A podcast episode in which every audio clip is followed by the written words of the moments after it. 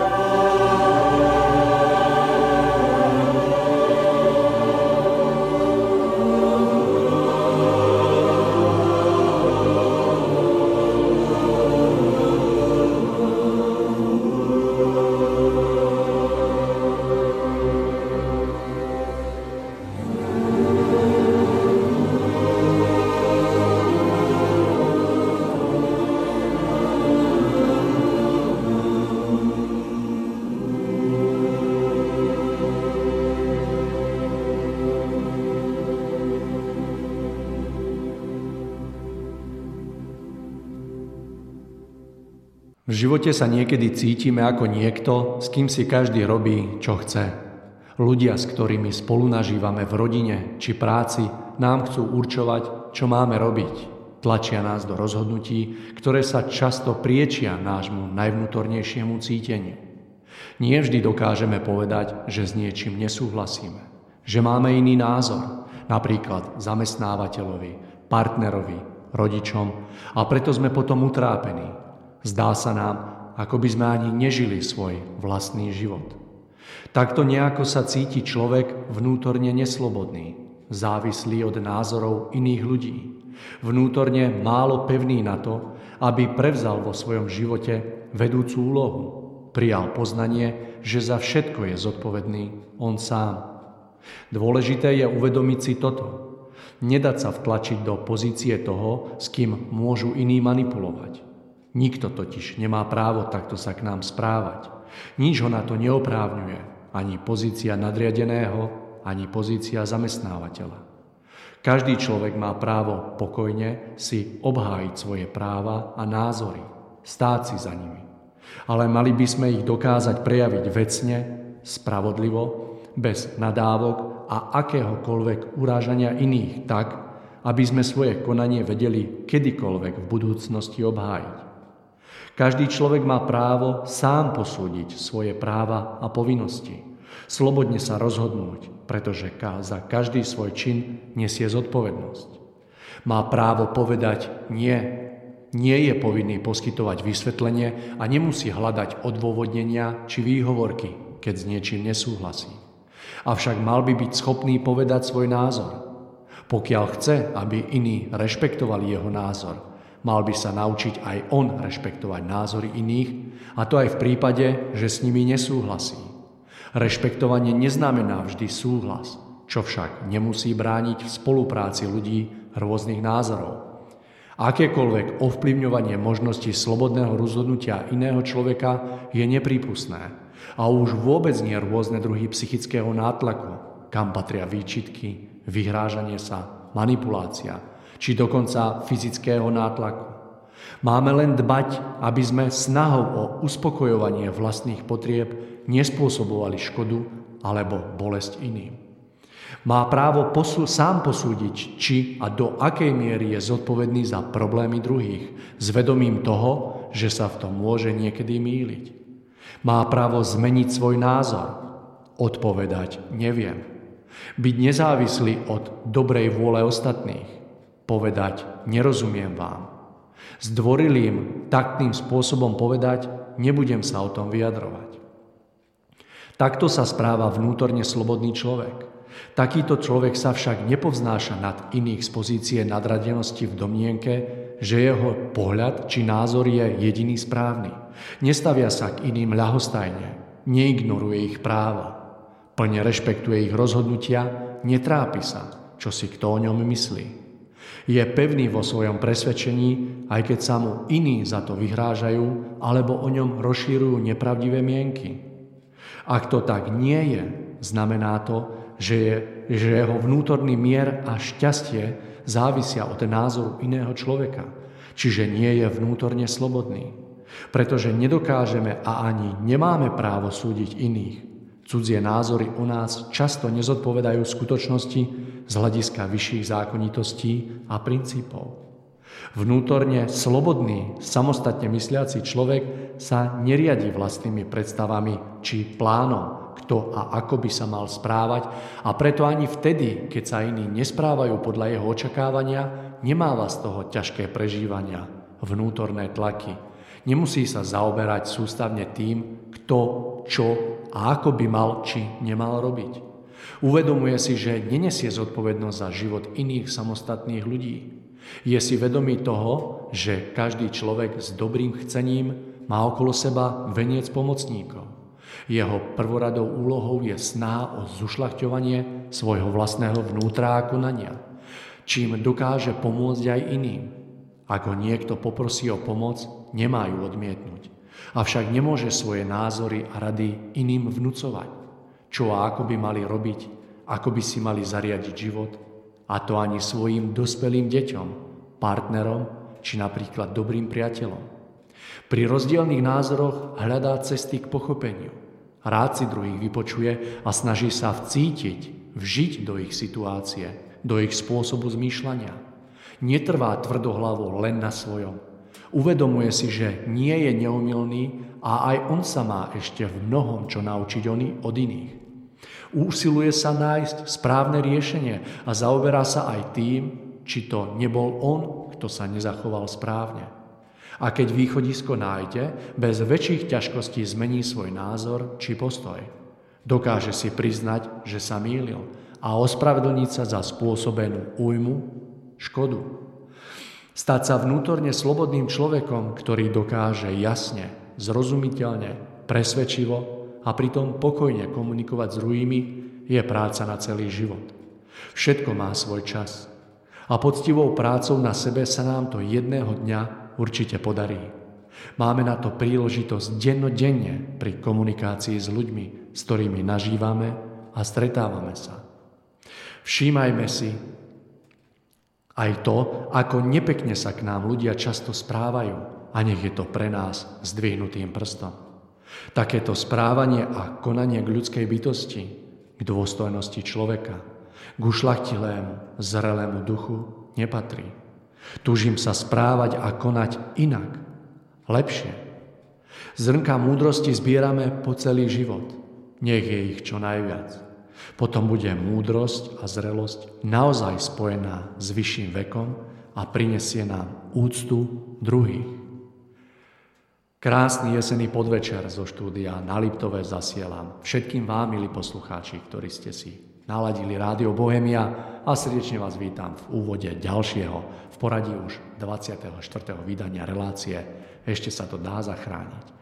V predposlednej relácii, ktorú sme si nazvali spolupôsobenie a premena spoločnosti sme rozvíjali úvahy na tému spolupráca ako taká. No a v dnešnej prvej časti relácie budeme tieto myšlienky rozvíjať ďalej a povieme si niečo aj o slobode ako o pevnom základe dobrej, zdravej a dlhotrvajúcej spolupráci. No a v druhej časti dnešnej relácie vám ponúkneme záznam 81.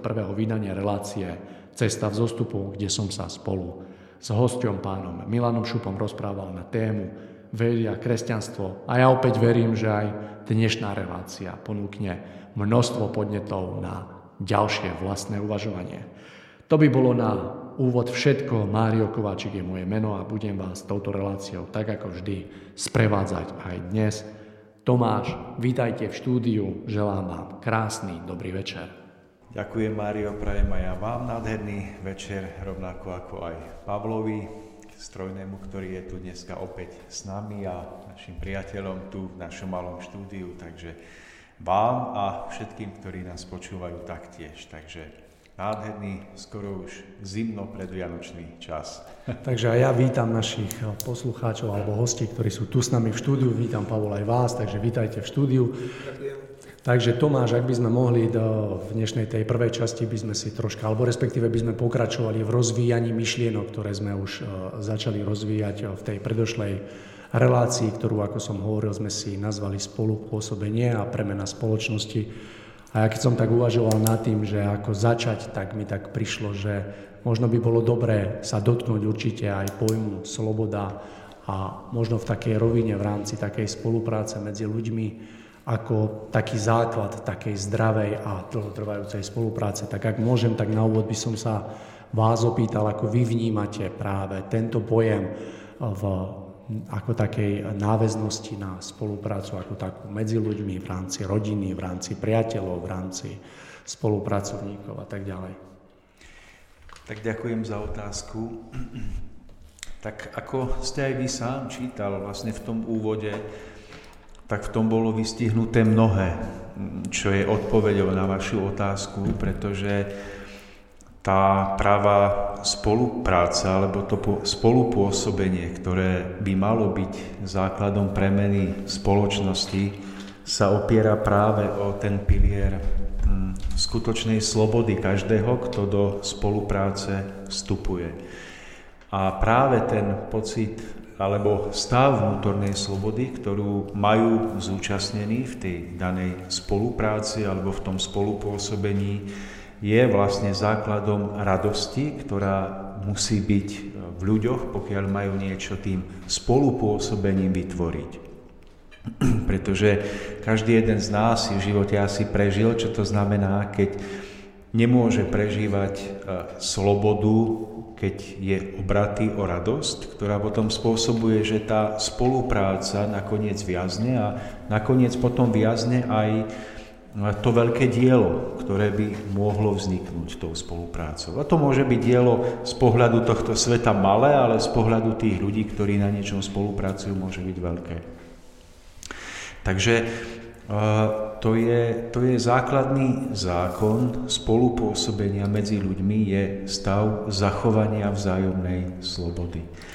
A ja by som možno v túto chvíľu hm, definoval ten, ten nejaký zákon naplnenia slobody vo vzťahu dvoch ľudí alebo viacerých ľudí. A prichádzajú mi k tomu také, také dve základné myšlienky. A prvá hovorí, že moje právo končí kde? Tam, kde iného začína. Tak, takže že moje právo končí tam, kde začína právo iného človeka a naopak. To je jedna veľmi dôležitá základná myšlienka a druhá zase hovorí, a to je už, už myšlienka spojená s tým duchovným rozmerom spolupôsobenia, ktorá hovorí, správaj sa voči druhému tak, ako si praješ, aby sa on správal voči tebe. To je v podstate duchovný, duchovný význam alebo duchovný obraz toho predchádzajúceho pojmu, že moja sloboda končí tam, kde začína právo iného človeka. A pokiaľ dokážeme v tých každodenných situáciách jednať s druhými ľuďmi s týmto vedomím, že si prajeme nie, ani nie, že si prajeme, ale že, že snažíme sa správať voči inému tak, ako si želáme, aby on sa správal nakoniec voči nám, tak to je ten vlastný seba výchovný prvok, ktorý, ktorý jednoducho každého z nás správne nastaví do spolupráce. A z toho potom celkom prirodzene vyplýva vzájomná úcta ľudí, pretože kto by sa správal voči inému neviem, sebecky, alebo drzo, alebo, alebo arogantne, keď si je vedomý toho, že, že nakoniec sa mu to aj tak vráti. Takýto spôsob jednania nemá ani logiku, ani zmysel a v podstate v zákonitom pôsobení sa samotnému človeku vypomstí, tomu, kto to zasial. Takže toto je niečo, s čím sa napríklad ja v živote stretávam a snažím sa to v živote e, naplňať, mať toto na pamäti a na zreteli. A, a to je to, čo by sme sa asi mali naučiť všetci, pristupovať do našich vzťahov s týmto vedomím. Nerob druhému to, čo nechceš, aby druhý nečinil tebe. Ale platí to aj obrátenie, že rob druhému to, čo si praješ, aby druhý robil tebe. To je zase ten pozitívny obraz, tá jednoducho druhá stránka tohoto všetkého, kedy, kedy už nezostávame iba v pozícii toho pasívneho nerobenia zla, ale naopak snažíme sa druhému eh, robiť to, čo jednak jeho poteší, čo je mu príjemné, prirodzené, čo mu neubližuje. No a zároveň to vytvára krásnu atmosféru porozumenia, ktorá sa vymieňa a práve to, čo sme vraveli minule, že tou výmenou energie vlastne stúpa ten, ten skutočný plamen načenia a on potom dokáže zapalovať ako tá iskra eh, v kope sena vlastne eh, celú stodolu, ktorá potom z hory. Ale to, je, to, je, to, to, to, to nie je pozitívny obraz, pokiaľ ju nechcete zvaliť. Ale že, že nie sme kvapkou v mori, ako niekto povie, že aký zmysel má môj život, ja som iba kvapka v mori. Že to je jeden, jeden obraz, ktorý možno oberá o načenie niečo robiť. Ale druhý obraz je, že sme iskrou, alebo môžeme byť iskrou, z ktorej sa môže potom chytiť vlastne celá tá tá kopa sena. Vrátil som sa teraz o nejakých pár, 20 rokov, 25 dozadu a spomenul som si na o, taký pozdrav, ktorý sme, o, keď, keď je Stužková, čo sa dáva proste všetkým, tak ako keby na známosť a tam si pamätám ten výrok, ktorý som dal vytlačiť, že hoď sme len malou kvapkou v mori, budeme takou kvapkou, ktorá sfarbí oceán. Alebo podobné je to aj v prípade atramentu, že keď e, dáte do pohára s vodou, kvapnete kvapku atramentu, tak sa stane ten zázrak, že jediná kvapka dokáže zásadne za, zafarbiť e, vodu, celý obsah, vlastne celý obsah pohára, tak, že náhle je po dvoch kvapkách úplne, úplne tmavomodrý napríklad. A to sú práve tie obrazy, ktoré keby sme ich mali uložené v sebe a, a riadili sa podľa nich, tak máme o mnoho viac e, dôvery a nádeje v to, že jednoducho život a spolupráca ľudí má zmysel. Takže v tomto vidím ten základ, rešpektovať toto základné pravidlo života a správať sa voči druhému človeku tak, ako si prajem, aby on sa správal voči mne. A to je spojené potom s prirodzeným celým, celou sústavou postojov, ktoré z toho vyplývajú, pretože kto chce, aby, ja neviem, bol niekto nedochvíľný voči nemu. No tak voči druhému sa snažím byť dochvíľný, prídem na čas. Alebo v tej spolupráci, vy ste spomínali ten vzťah zamestnanca, zamestnávateľa, tak prirodzene, ak ja neviem, zamestnávateľ nevyplatí zamestnancovi mzdu, je to problém. Ale dôležité pri tom všetkom je to, čo oni prežívajú vo svojom vnútri. Ja som videl aj situácie, kde napríklad ten zamestnávateľ nevyplatil zamestnancovi, lebo skutočne nemal. Hej, a možno by sa dalo z nejakého, nejakého faktického hľadiska povedať, že, že ten podriadený mal teraz právo sa nahnevať na toho nadriadeného, na toho zamestnávateľa, pretože nemal za čo vypl- ten, ten jeho zamestnanec nemal za čo vyplatiť, ja neviem, účty, ale vždy do toho vstupujú tie hlbšie veci, že možno ten, kto zamestnával, možno celé roky, viete, pomáhal tomu svojmu podriadenému, ale v úvodzovkách podriadenému, lepšie by bolo povedané tomu svojmu zamestnancovi, mu pomáhal dať mu ten chlieb každodenný do ruky, a, a vtedy by mal aj ten podriadený toto zohľadniť a mal by k tomu svojmu nadriadenému, tomu zamestnávateľovi pristupovať s určitou úctou a mal by jednať s tým, že dobre, možno už tá spolupráca ďalej možno nie je, možno, že tá firma už tak nejde, alebo skrátka nie je odbyt a tak ďalej, tak vždy by sa takýto vzťah mal jednoducho uvoľniť e, práve v tom stave najvrúcnejšieho priateľstva a lásky, pretože určite ani, jed, ani jeden nechcel zle, ani ten zamestnávateľ, ktorý roky sa snažil pomáhať tým zamestnancom, nechce teraz zle. Poznám mnoho takých ľudí, ale väčšinou končia títo zamestnávateľia práve ako najviac opovrhnutia hodní, hoci oni sami častokrát nemali čo jesť, aby dali výplaty svojim podriadeným.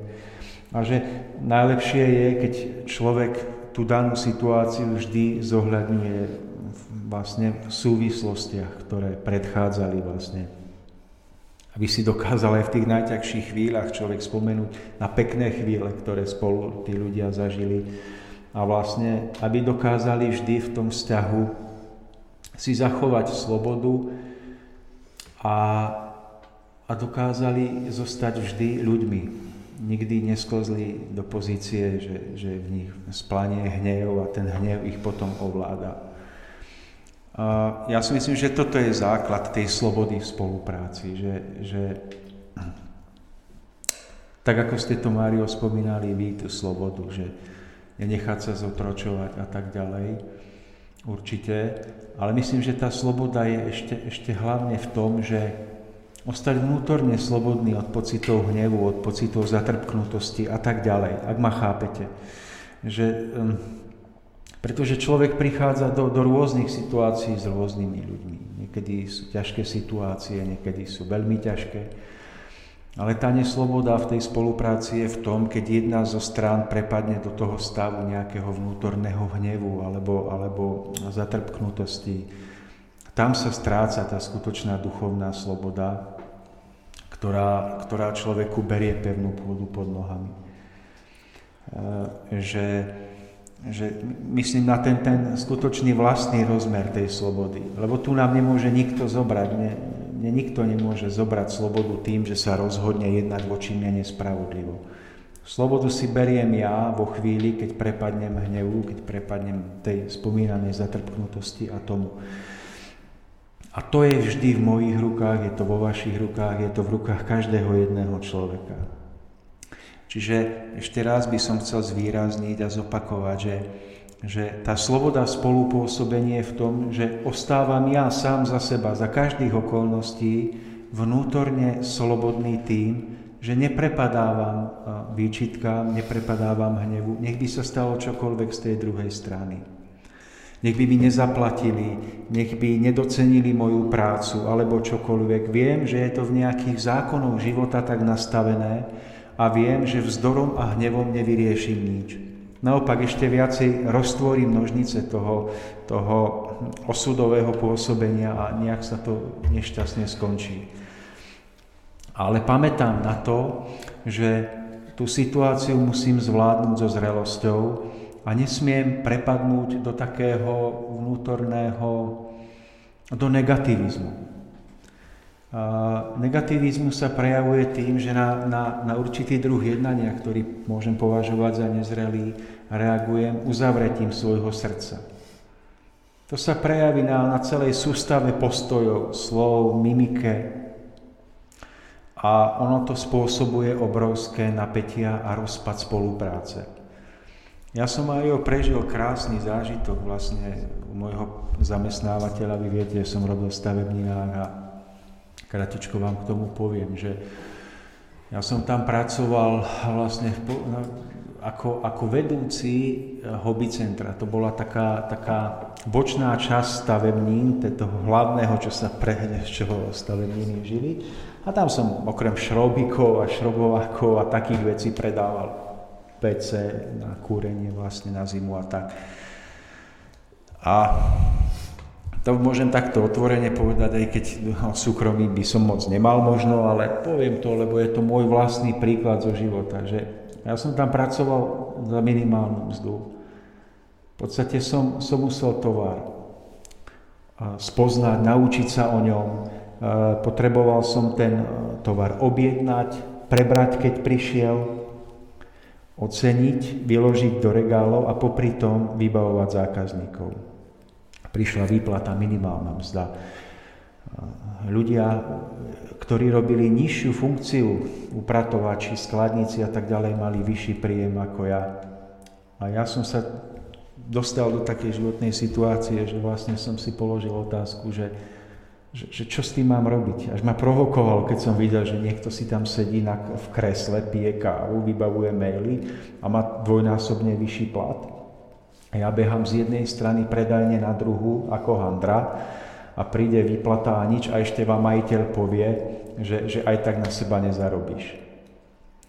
Tak som nevedel, čo s tým mám robiť, ale z určitých životných skúseností som hlboko v sebe vedel, že nesmiem prepadnúť e, hnevu, že nesmiem prepadnúť hm, malomyselnosti, ani nesmiem začať tento stav vyčítať svojmu zamestnávateľovi. Pritom, Mario, to keby ste videli ten vozový park, keby ste videli to všetko, čo majiteľ mal a vám povie, že nemá na to, aby vám zvýšil o smiešných niekoľko eur výplatu, tak je vám doplaču. Ale vedel som, že je to zákonitý stav a že hnevom, vzdorom vyžadovať musí niečoho, nespravím v živote nič. Že ma to uvrhne na kolbište nejakých negatívnych vplyvov, z ktorých sa nevymotám. Že budem tam, kde som bol vždy dovtedy v živote, vždy na dne. A tak som to vyriešil tak aj za pomoci mojej manželky, pretože jej naladenie, jej svetlé naladenie, ak ju poznáte, je také, aké je. A vedel som, že keď správne príjmem túto situáciu s pokorou a láskou, nie neutrálne, ale s láskou, tak, tak sa všetko môže otočiť na dobré. A ja som urobil takú šialenú vec, že čím viac akoby som mal pocit, že si, si zo mňa robia srandu, tým viac som tam popred ich očí behal ako myška. A tam bola pani majiteľka, majiteľ, jeho syn. Ja som tam behal s krabicami ako, ako myška. Proste neriešil som nič. Mal som čo jesť, mal som čo piť. Vedel som, že ma zobrali v stave, keď som v podstate bol na úplnej mizine. Keby ma nezobrali, veď keď ma zobrali, aj tá minimálna mzda by bola dobrá. Ale už keď som videl, koľko majú iní, tak som si povedal, ako, čo a ja by som nemohol mať a začalo mi to naskakovať. A už som zabudol, ako to bolo, keď som v podstate e, mlel si doma pšenicu, aby som si chliebu piekol, ale už som chcel viac. A tak nastala tá situácia zaujímavá, že som toto riešil v sebe. No ako vám vravím, za tej pomoci aj mojej manželky, aj z tých prežití som sa rozhodol, že že každú myšlienku, výčitky odhodím s tým, že ak mám naviac, nájdem si inú prácu a toto nechám ako etapu života, ktorá je za mnou. A ak mám zostať v tejto spolupráci, budem inými cestami hľadať posun vpred. Že to nesmie byť to urazenie sa, že neviem, príde šéf do firmy a ja ho nepozdravím, alebo budem teraz voči nemu chladný kvôli tomu, že viem o tom, že, že on, on, ja neviem, nevie čo s peniazmi podľa mňa a, a ja nemám čo dať deťom do úst. Ale som si povedal, že to tak nespravím. A akurát prišla zima. Ja som tam nastúpil niekedy v auguste, tak som sa takto 4 mesiace vlastne topil vo vlastnej šťave, ako, ako tie, tie sardinky alebo slede vo vlastnom oleji. A, a teraz prichádzala zima a teraz všetci vo firme čakali vlastne koncoročné odmeny, e, tzv. 13. plat, čo vždy bol. No a predstavte si o nebo. A mal som tam človeka, ktorého som si veľmi vážil a dodnes si ho veľmi vážim, veľmi veľkého ducha, krásneho, charizmatického človeka, nebudem menovať jeho meno, ale bol z mojej rodiny, vzdialenej bol to muž. Ja som ho veľmi obdivoval svojím spôsobom. Jeho, jeho život, jeho pohľady, jeho to okolo, čo od neho šlo. A bolo to zaujímavé, že on sa prvý ako hovorca celej firmy rozhodol, že ide za majiteľom a ide vypýtať ten plat. Proste on ho, on ho dostane, on to za všetkých vybaví. Tak tam hore šiel, no a v podstate kopli ho ako odzadu, on odišiel preč, nahnevaný, no a, a teraz v celej firme vzbúra. Ste to si viete predstaviť ten stav, že teraz ja mám na čo nárok a mám a ja toto a to a nedajú mi to a to a, a vzbúra. Proste boj. A mali sme potom takú situáciu, že sme sa spoločne stretli na takej predvianočnej, na takom predvianočnom opekanom prasiatku, práve u tohoto môjho známeho. A tam to prasiatko a na stole všetko a tak ďalej. Bolo to krásne. No a už ak sme sa tak ako najedli, tak, tak, tak firma začala vlastne tak, tak s chuťou rozoberať toho zamestnávateľa proste, čo je toto za človeka a jak si to môže dovoliť a nedal nám a on má a keby to vedel robiť inak, tak to urobí, ale nevie to proste obyčajne a nedá si povedať. A začali proste takýmto spôsobom. No a ja som na to iba povedal jednu vec a mal som tu najnižšiu mzdu vtedy. S upratovačkou. A hovorím, že tak idú Vianoce, tak tak príde ten pondelok, budeme zase v práci, sneží. Tak poďme majiteľovi, keď zaparkuje auto, odhrábať sneh z auta. Už to niekto robil? A že starý si sám odhrabe, že to, že to proste Vraví, nie, nie, počkajte, nie, že on si sám odhrabe, ale poďme urobiť niečo iné teraz, teraz, teraz. Uvedomte si, že napriek všetkým negatívam urobil pre vás mnoho dobrého, som im povedal. A, a kvôli tomu, kvôli tomu málo, málu, má, mála dobrá, čo pre vás urobil, čo považujete, že je to málo, tak poďte odhrábať ten sneh v pondelok, keď napadne. Poďte odhrábať tam pred predajným, odhrabte mu auto. A hovorím, a poďme ešte inú vec urobiť. Kúpme vianočnú rúžu a poďme ju majiteľke darovať. Čucha, ešte mati, čo ste sa, ešte ja mám peniaze dávať na vianočnú rúžu. Hovorím, ale, ale urobila predsa niečo dobré, aj keď len málo z vášho pohľadu, ale urobila niečo dobré a, a poďme to zmeniť inak. Že nie. Ak prišiel ten pondelok predvianočný, tak som išiel s tou vianočnou rúžou sám za všetkých. Teraz to bolo pekné, bola na chodbe akurát, ja som s tou rúžou ju tam zachytil. A, a všetci, tak, tak, tak my sa zložíme, tak ako na diálku, že ako tak, tak, tak za všetkých. Vravím, samozrejme, že za všetkých. Vravím, tak to je za všetkých. A ona tak ako ju chytila do rúk, pozrela sa na nich a slzy v očiach, dojatia. Ona si naivne myslela, že to skutočne bolo od všetkých. Ale oni prežili v srdci niečo nádherné. A, a tak sa v podstate začala taká veľká zmena. Možno ani nie v živote tých ostatných ľudí, ale v mojom vlastnom živote. Pretože dnes prežívam život plný požehnania. Nebudem teraz už rozoberať, čo nasledovalo potom, ale to je jedno ale dnes prežívam život plný požehnania. Robím prácu, kde naplno využívam svoj dar, svoj talent v umení. Mám úžasných zákazníkov, mám nádherný vykúrený ateliér na južnej strane, kde, kde s najväčšou láskou smiem pracovať a tvoriť a, a milovať život. A chcem týmto všetkým povedať iba jednu jedinú vec – že, že ja viem, že by som to nemal, keby som vtedy nenašiel tento postoj. Napriek chybám, ktoré ten majiteľ, dajme tomu, reálne mal. A viem, že jedine svetlo v srdci, odpustenie a vrúcnosť za každých okolností otvára nové cesty. Možno by som bol odišiel z tej firmy a ukázalo by sa mi niečo iné nové, alebo tých ciest môže byť u každého milión.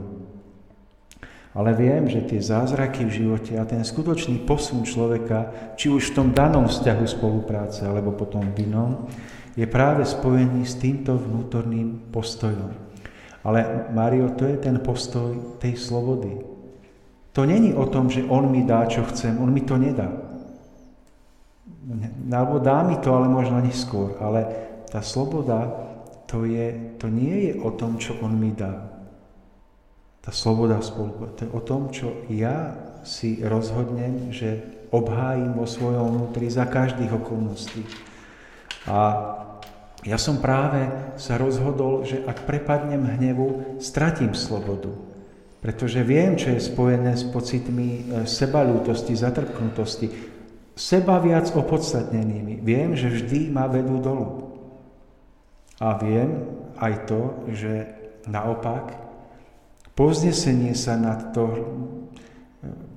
skrátka ten postoj, ktorý určite aj vy poznáte v živote, mnohokrát ste sa o ňom presvedčili, zachovania si svetla vo vnútri, zachovania si úcty za každých okolností je tá správna cesta.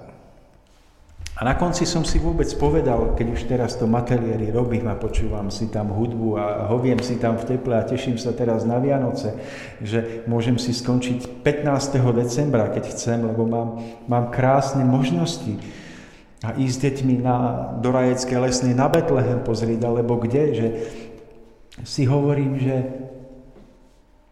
je jedno, ako sa správal nadriadený ku mne. Dôležité bolo, ako som sa zachoval ja voči nemu. To formuje môj osud. A potom som ešte neskôr v tom vzťahu mal taký, taký, taký zážitok, že som vnímal, že akoby tá, tá krivda je pre mňa neúnosná, lebo nie voči mne, ale ja som bol vo funkcii, kedy mal som tlaky od spodu, od vlastne mojich akoby podriadených, ktorí mali požiadavky cez mňa hore. A už som vnímal, že je to náročné, je to neúnosné a že môžem sa vykolajiť, že vôjdem do konfliktu. Buď smerom nahor alebo nadol, ktorým aj tak nič nevyriešim. Ja som vtedy vnímal, že mám uvoľniť vlákna a odísť. Ale vnímal som zretelne, že musím tie vlákna uvoľniť inak, nie tým, že sa v hneve otrhnem a poviem uh, nadriadenému, že proste ste, ste žgrloš a nerozumiete tomu a ja si to budem robiť po svojom. Ale práve predísť tomu, že vnímam, že to nie je tá cesta a budem robiť niečo iné. Ja som vytvarník, mne sa naskytli nádherné veci. Asi by som mu neurobil z princípu čo niekedy ľudia robia, ale ja neviem, že ja som pracoval v stavebninách. Ja by som zo svojej povahy nedokázal odísť a založiť si svoje nové stavebniny s tým, že už to budem robiť lepšie, ako to robil on. A jednoducho z princípu toho, že naučil ma tie veci robiť a v podstate bral by som to sám voči sebe, je to iba môj osobný postoj, ako cestu, ktorou by som nešiel. Preto, by som, preto som šťastný, že ja som mohol robiť potom napríklad tú drevorezbu, ktorú robím a, a vlastne som sa mohol úplne od, od, odosobniť od toho vzťahu a od tých foriem a od všelijakých výčitiek a tak ďalej. A verím, že nech každý človek môže mať tú cestu akúkoľvek, že pre každého je pripravená cesta, kedy kedy vlastne môže tie vlákna uvoľniť slobodne a s láskou a opravdivou vrúcnosťou bez jedinej myšlienky zatrpknutosti. Pretože nakoniec, Mário, sú to všetko iba tie krásne etapy našej školy života. Lebo nakoniec nejde o, tú, o to naše zamestnanie, nejde o tých pár eur, čo si zarobíme, ale podstatou tohoto všetkého, čo prežívame v tej spolupráci, spolupôsobení, je, je náš duchovný vývoj. Je vlastne zvládanie situácií, ktoré sme možno celé 10 ročia, stáročia v minulosti nevedeli zvládať.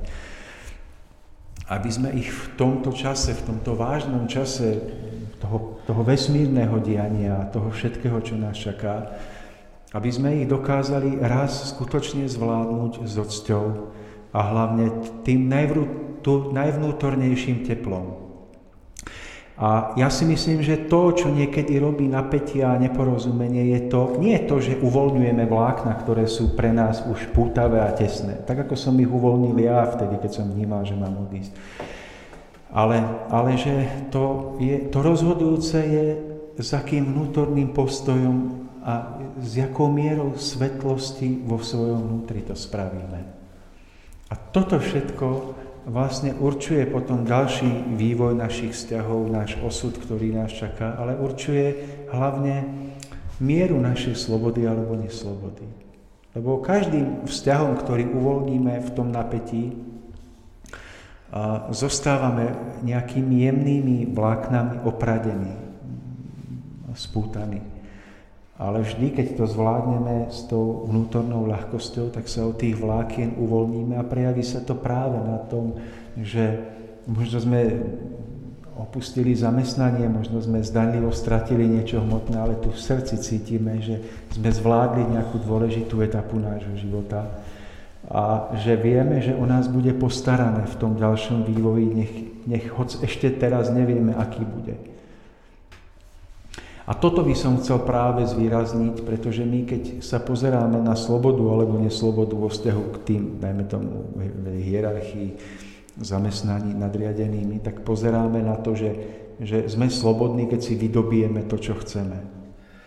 Ale ja by som chcel povedať, že sme slobodní vtedy, keď si zachováme vnútorný pokoj a keď sa nám nedarí získať tie práva, ktoré by sme si prijali, aby sme ten vzťah dokázali uvoľniť skutočne s najväčšou láskou a vďakou za to, že ten človek nám, dajme tomu, ako mne, v tej najťažšej chvíli pomohol. Napríklad ja som bol na dne.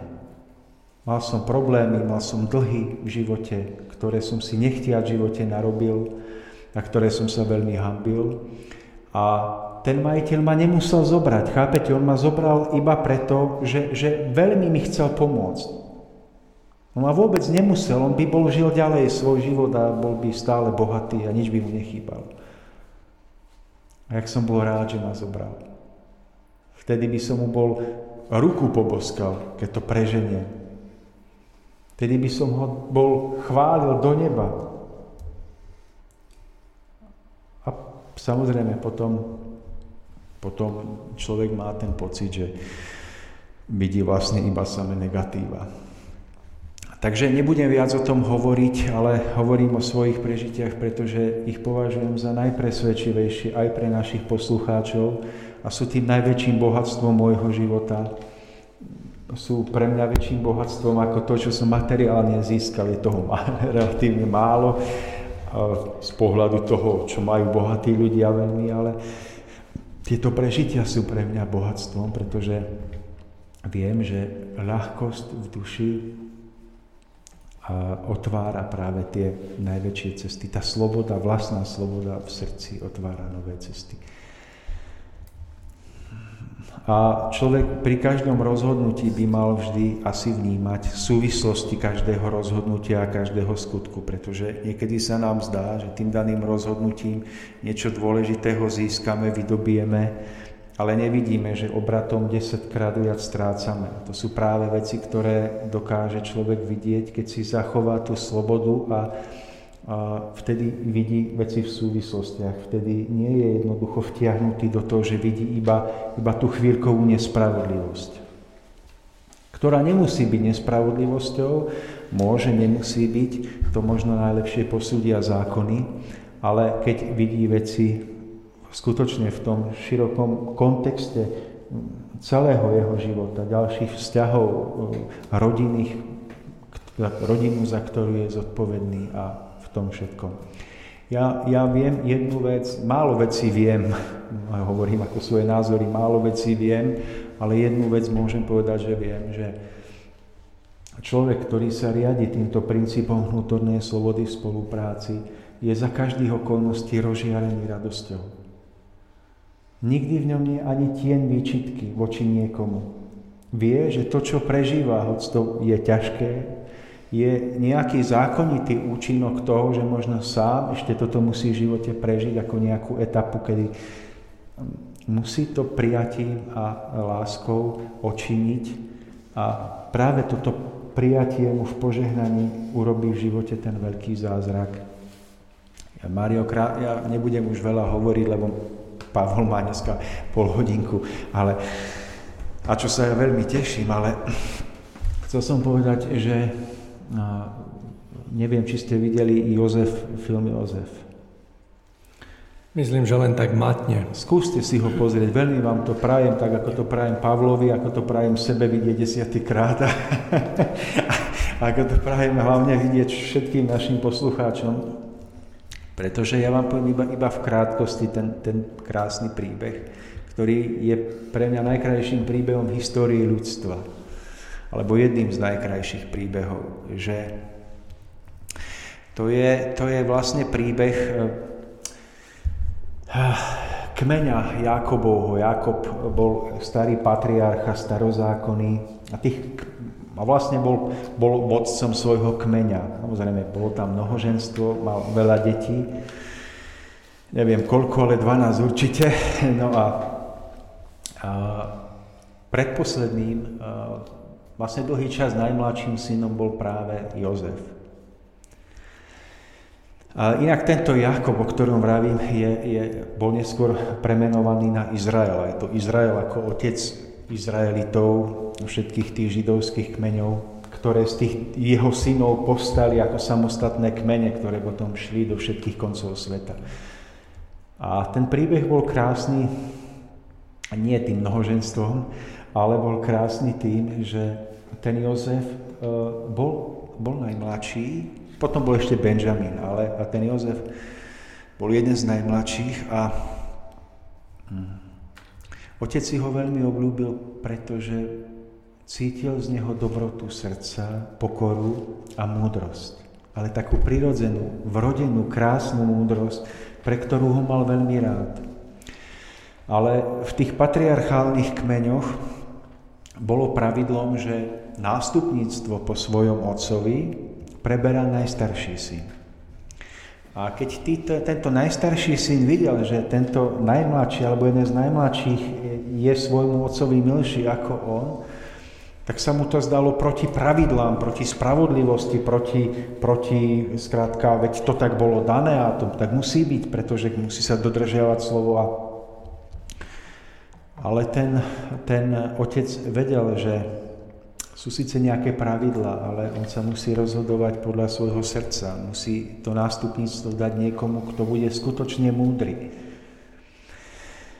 A, a tak to tým svojim bratom, to tým svojim synom povedal a ten najstarší prepadol do takej nenávisti voči Jozefovi, že poštval všetkých bratov. A raz Jozef e, pásol ovce alebo kozy, alebo čo tam pásli v tom kmeni niekde na púšti, tam v tých stepiach a bratia sa rozhodli, že, že sa ho zbavia. Samozrejme na ten podnet svojho najstaršieho toho brata. No a tak ho hodili, hodili ho do studne, kde ho, nechceli ho priamo zabiť, ale hodili ho do studne, aby si nepošpinili ruky jeho krvou, tak ho tam chceli nechať zomrieť. No a, strhli z neho rúcho, ktoré mu otec dal ako svojmu nástupcovi budúcemu, to také, to také ktoré symbolizovalo vlastne to, že práve Jozef je nástupcom po svojom otcovi a po, po, pošpinili ho krvou, zarezali ovcu alebo kozu, zašpinili to rúcho a povedali otcovi, že aha, tvojho najmilšieho syna ti, ti zožrala divá zver, tu máš po ňom rúcho tu, aby si veril, že je po ňom. No a otec prepadol do, do najhlbšieho zúfalstva, pretože práve v Jozefovi videl to najlepšie pre budúcnosť svojho kmeňa. No a e, pokračovalo to tak, že Jozefa z hodov okolností nakoniec z tej studne alebo z tej jamy vytiahli okolo idúci kupci, ktorí ho zobrali ako otroka a oni smerovali do Egypta vlastne predávať svoj, svoj tovar. Egypt bol vtedy hospodársky silný, tam sa predávalo, kšeftilo. A Jozefa tam zobral ako otroka. A teraz si predstavte ten krásny príbeh, že Jozef ako otrok sa tam dostal do väzenia a po dlhom utrpení mal, mal faraón zlé sny. A vedelo sa Jozefovi, že on vie vykladať sny, tak ho ako väzňa vytiahli z väznice pred faraóna a on, on faraónovi vyložil sen. A jemu sa snívalo faraónovi o siedmých e, tučných kravách a siedmých chudobných kravách, o siedmých plných klasoch a siedmých e, ako opadaných klasoch. On faraónovi vysvetlil, že si má urobiť zásoby na 7 rokov utrpenia, pretože po 7 rokoch bohatstva príde 7 rokov chudoby, ak sa nepripraví, Egypt sa dostane do veľkej núdze. Keď sa už takto vypracovával nahor, tak bol veľmi e, pokúšaný, pretože bol úhľadný, krásny mladý muž, tak na faraónovom dvore jeho vlastná žena, faraónová žena ho zvádzala. Ale nakoniec ho nezviedla, pretože on mal čisté srdce. A práve to čisté srdce spojené s jeho múdrosťou bolo to, čo ho robilo skutočne veľkým človekom. Tým pravým Jozefom, ktorý, ktorý mal požehnanie. A Teraz ten faraón, keď teda sa dozvedel, že Jozef vyložil tento sen, tak sa rozhodol, že z Jozefa urobí muža, ktorý zabezpečí vytvorenie týchto zásob na 7 rokov chudoby. A on vypracoval nádherný plán, hospodársky plán, kedy vlastne otroci vyrobili veľké sypárne na, na obilie, zásoby vody a tak ďalej. A teraz si predstavte, že skutočne prišiel hladomor. A faraón videl, že Jozefov sen bol, Jozef ten sen vyložil správne, pretože Egypt bol zachránený kvôli Jozefovi a jeho, jeho, jeho, jeho múdrosti. A tej múdrosti, ktorú on príjmal od Boha, od Stvoriteľa, práve tým, že mal čisté srdce, že nezanevral na svojich bratov za to svinstvo, ktoré mu urobili. Že mal stále čisté srdce, že Chápete, on mohol povedať, čo mi to spravili, plný závisti, poďme sa baviť o spravodlivosti, ja sa vrátim, ja teraz som pánom Egypta, navštívim ten kmen, tých bratov si nechám predvolať a nechám ich uvrhnúť do väznice, kým tam do posledného odhľadu nezomrú. Chápete, ako by sme robili my v dnešnej dobe, po väčšine. Ale on, on im odpustil, on mal čisté srdce, on bol spojený so svetlom, s Bohom.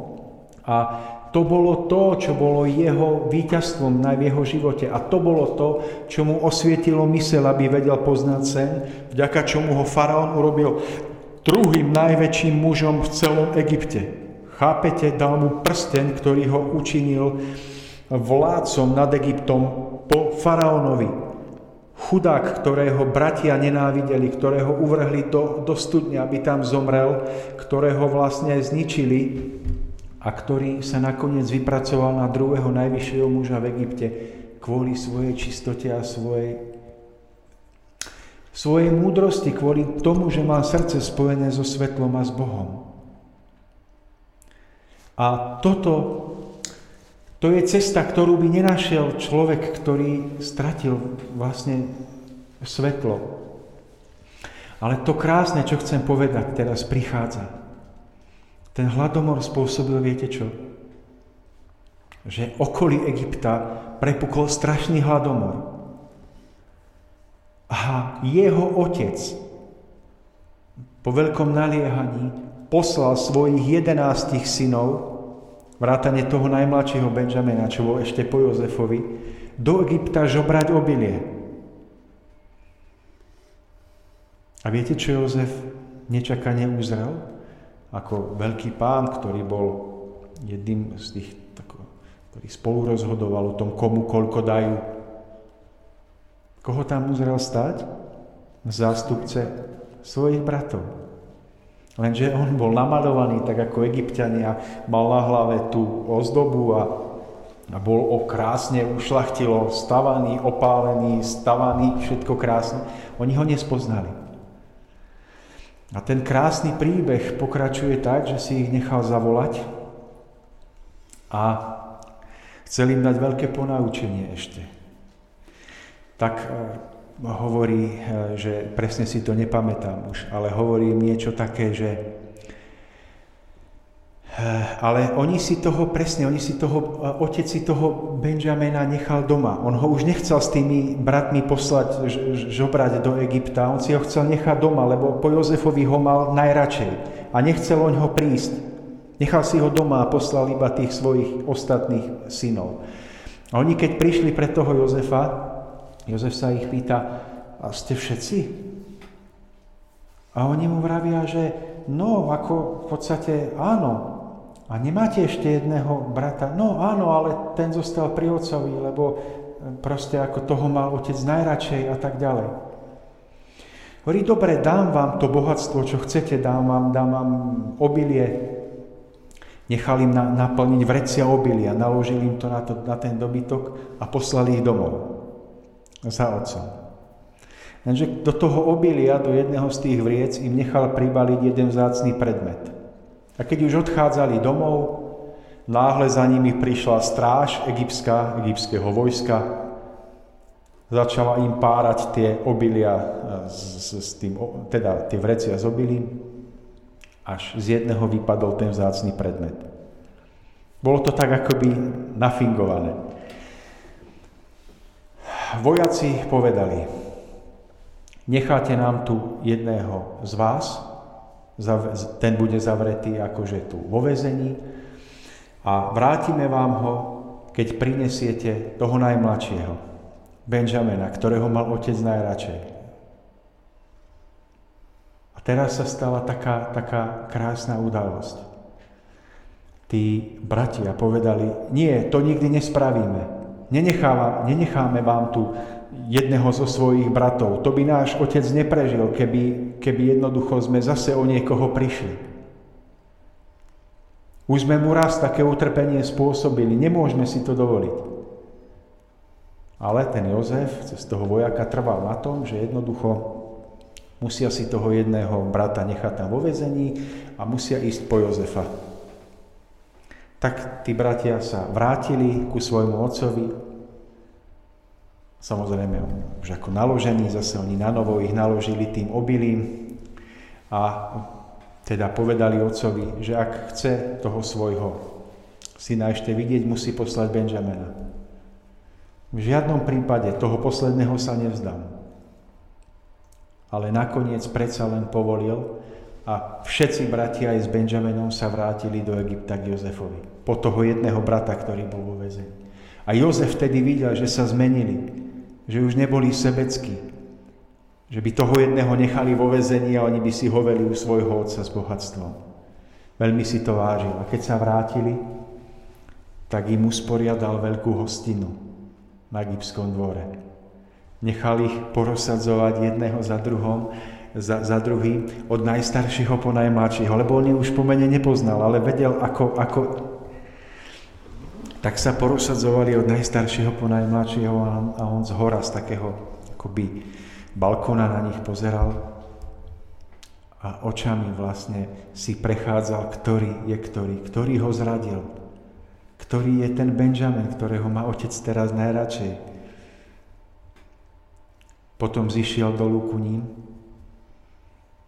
a pýta sa, a kde máte toho brata, ktorého ste niekedy zabili a oklamali svojho otca. A ten, ktorý, ten najstarší, ktorý mu najviac ublížil, hovorí, ja som na vine. To ja som ich všetkých poštval proti Jozefovi, ktorého sme nakoniec uvrhli do tej studne. To ja som na vine. Ale už by som to nikdy nespravil, pretože toto zničilo celý môj život. Zničilo to môjho otca. A keď to Jozef videl, videl tú zmenu srdca, videl, že tento najstarší brat, ktorý jeho Jozefa hodil do väzenia, mal v srdci lásku, aby sa vrátil po jedného z bratov, ktorý bol väznený. Zložil masku z tváre, otočil sa ku ním tvárou a hovorí, ja som Jozef, váš brat ktorého ste hodili do studne, aby tam zomrel, ale ktorého Božia ruka viedla do Egypta, aby som sa, som sa stal druhým najsilnejším mužom. A oni prišli ku nemu, objali ho a, a padli mu k nohám a on ich všetkých chcel objať. Najväčšou láskou v srdci. Nie preto, čo mu spravili, ale preto, že sa zmenili, že ich miloval napriek tomu. A to bol ten najkrajší príbeh, najkrajší moment. A ten druhý bol, keď sa potom spoločne všetci vrátili k tomu, do, k tomu otcovi, do, do kmeňa Jakobovho. A kde Jozef zobral už svojich maličkých synov a krásnom konskom záprahu, egyptiania mali krásne záprahy konské, také, také koče. Prišli ku svojmu otcovi a keď otec videl, kto prichádza, nádhernom odeve, v tom krásnom egyptskom zdobení, v tom konskom záprahu. Prvé k nemu pribehli tí chlapci, Jozefove deti. A on vedel, že sú to jeho vnúci. Tak im požehnal. A nakoniec prišiel aj samotný Jozef a to bolo pre otca to najkrajšie, čo kedy zažil. Návrat jeho syna ktorého stratil, aby ho raz našiel, ale skutočne našiel. Ale hlavne, aby sa všetci našli v láske a v porozumení. Tak Mário, iba toľko k tomu spolupôsobeniu a slobode. Tomáš, ja som veľmi rád a verím, že aj naši poslucháči, že sa nám práve túto tému podarilo uchopiť spôsobom, akým ste to uchopili, pretože z môjho pohľadu bola vystihnutá práve tá najjemnejšia, najskrytejšia podstata celého takého nádherného spolupôsobenia a spolupráca medzi ľuďmi a verím, že práve aj tento príbeh, ktorý ste vyrozprávali, ja si ho určite pozriem. Verím, že aj vy desiatýkrát. Ja asi jedenáctý. Už.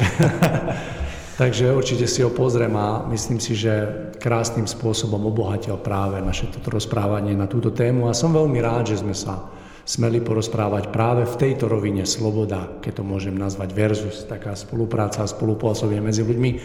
Takže teším sa, verím, že aj pre našich poslucháčov to bolo obohacujúce a zrozumiteľné a tak jednoducho uchopiteľné a verím, že aj v mnohých alebo vo všetkých prípadoch prevedené do každodennosti a do toho života, do všetkých tých situácií, v ktorých sa každý deň a veľmi často nachádzame. Dáme si krátku pesničku no a po nej e, bude nasledovať Pavol a jeho taký vhľad práve na túto tému.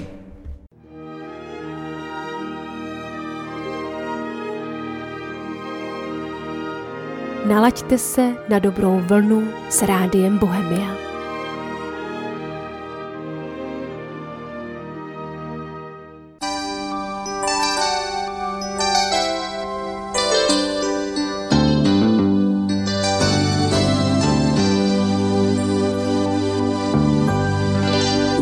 Lásko, není 20 let.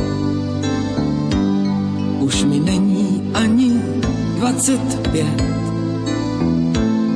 I když tu moc krásná léta jsou, nebral bych je ani náhodou. To se jenom pro mě točil svět. Co jsem neměl, to jsem chtěl mít hned. To, co měl jsem, to jsem dával dál. Rád jsem sázel, snadno prohrával. Čas otupí i ostrý břit. Když tebe mám, co ještě můžu chtít? A s láskou nehodlám už vaban hrát. Když ti kod hodin měl bych vážně brát. Čas ten otupí i ostrý břit. To, co mi dal, to si zas může vzít. Proto se neptám, když se probouzíš, jestli jsem to já, o kom právě sníš. Na,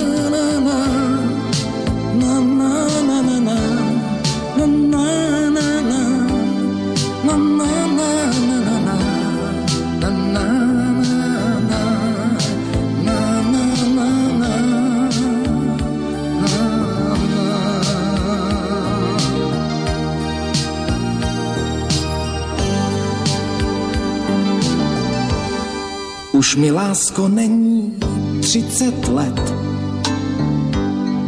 Už mi není ani třicet pět. A že to moc krásná léta jsou. Říkal jsem si, ať mi zůstanou. To se kvůli tobě točil svět. Tebe učil jsem se na spaměť. Myslel jsem, že spoustu času mám a že už vůbec nikam nespěchám.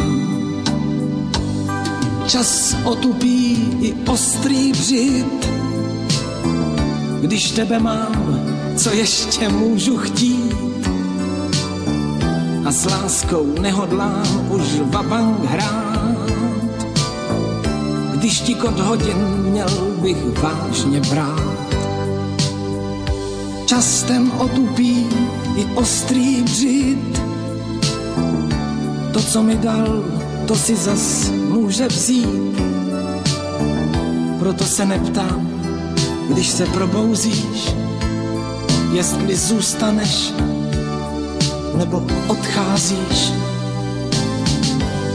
Na, na, na. Na,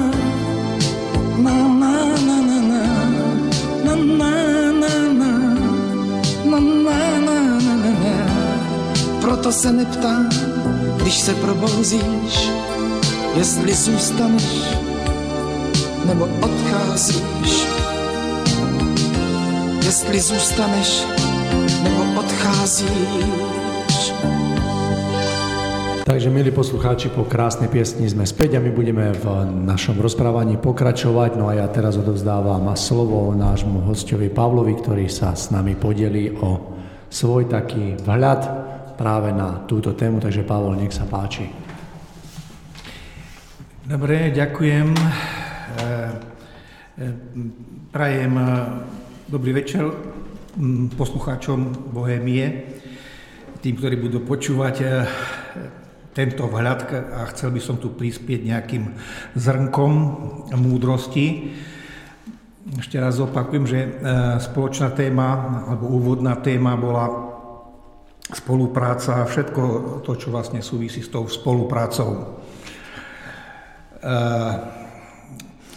ešte by som začal, ešte kým e, sa troška rozhovorím, tak ešte poviem, že dnes po som tak uvažoval, že čo k tejto téme zaujímavé povedať a napadlo ma, že, že nech sa pozriem vlastne na internete, ako interpretujú slovo spolupráca, hej.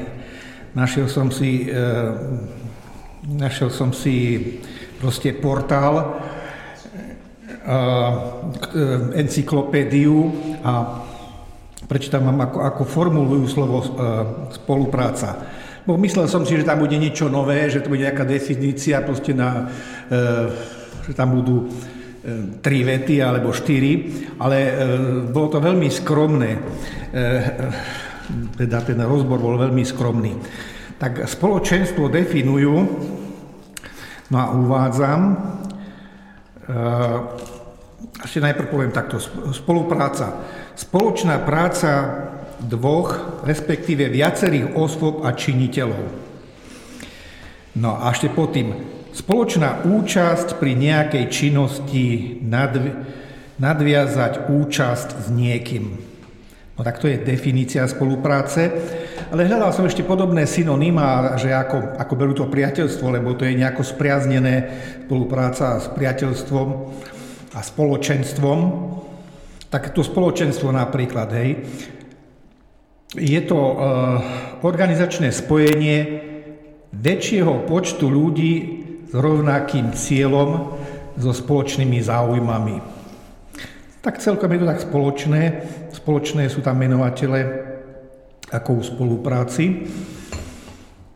No a keď e, som si tam zadal, že čo je to priateľstvo, ako, ako to berú odborníci, tak e, neboli tam nejaké vety, ale boli tam len indície, že priateľstvo, hej, ak, že aké môže byť priateľstvo, hej, tak dávne, dôverné, opravdivé, úprimné, vecné, verné, No a potom ešte, že e, čo, čo s tým, ešte tam boli nejaké položky, že čo máme robiť ako s priateľstvom. Takže pestovať, udržiavať, utúžiť, navštíviť, pretrhnúť, roztrhnúť, obnoviť.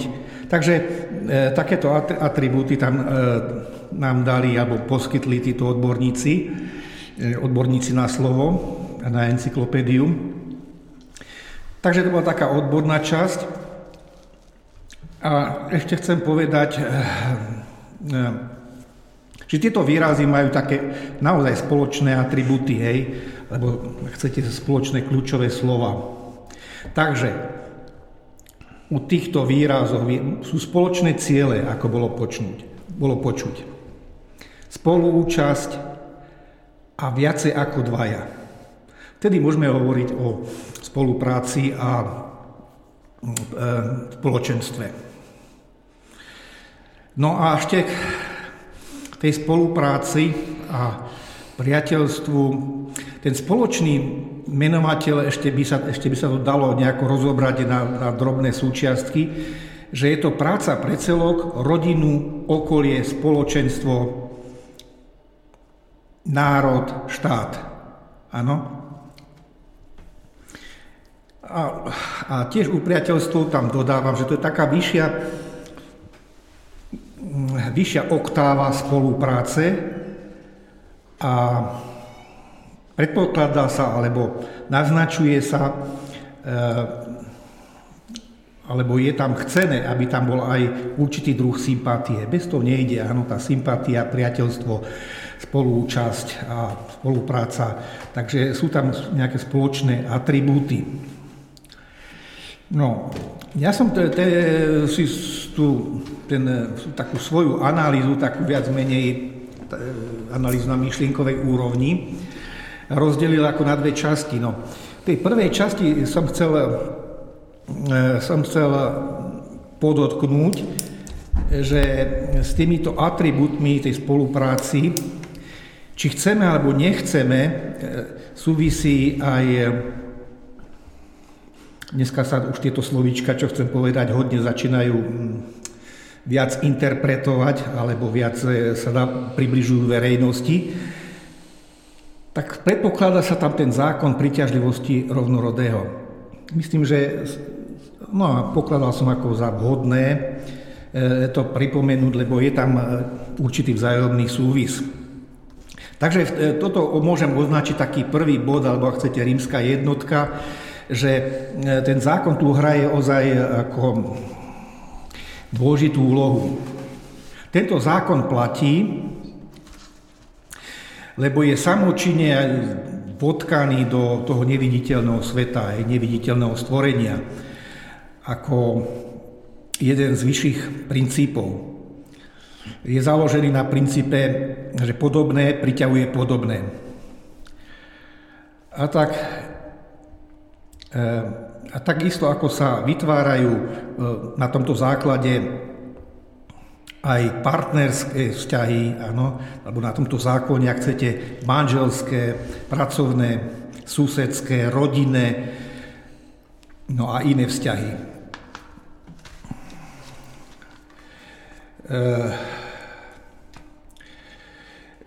Samozrejme, vo väčšom meradle, keby som to zväčšil, čo som povedal, tak tu patrí ešte proste organizácie, strany a neviem čo únie, ale to už nie je predmetom tejto relácie, lebo to je už niečo iné a veľkolepé.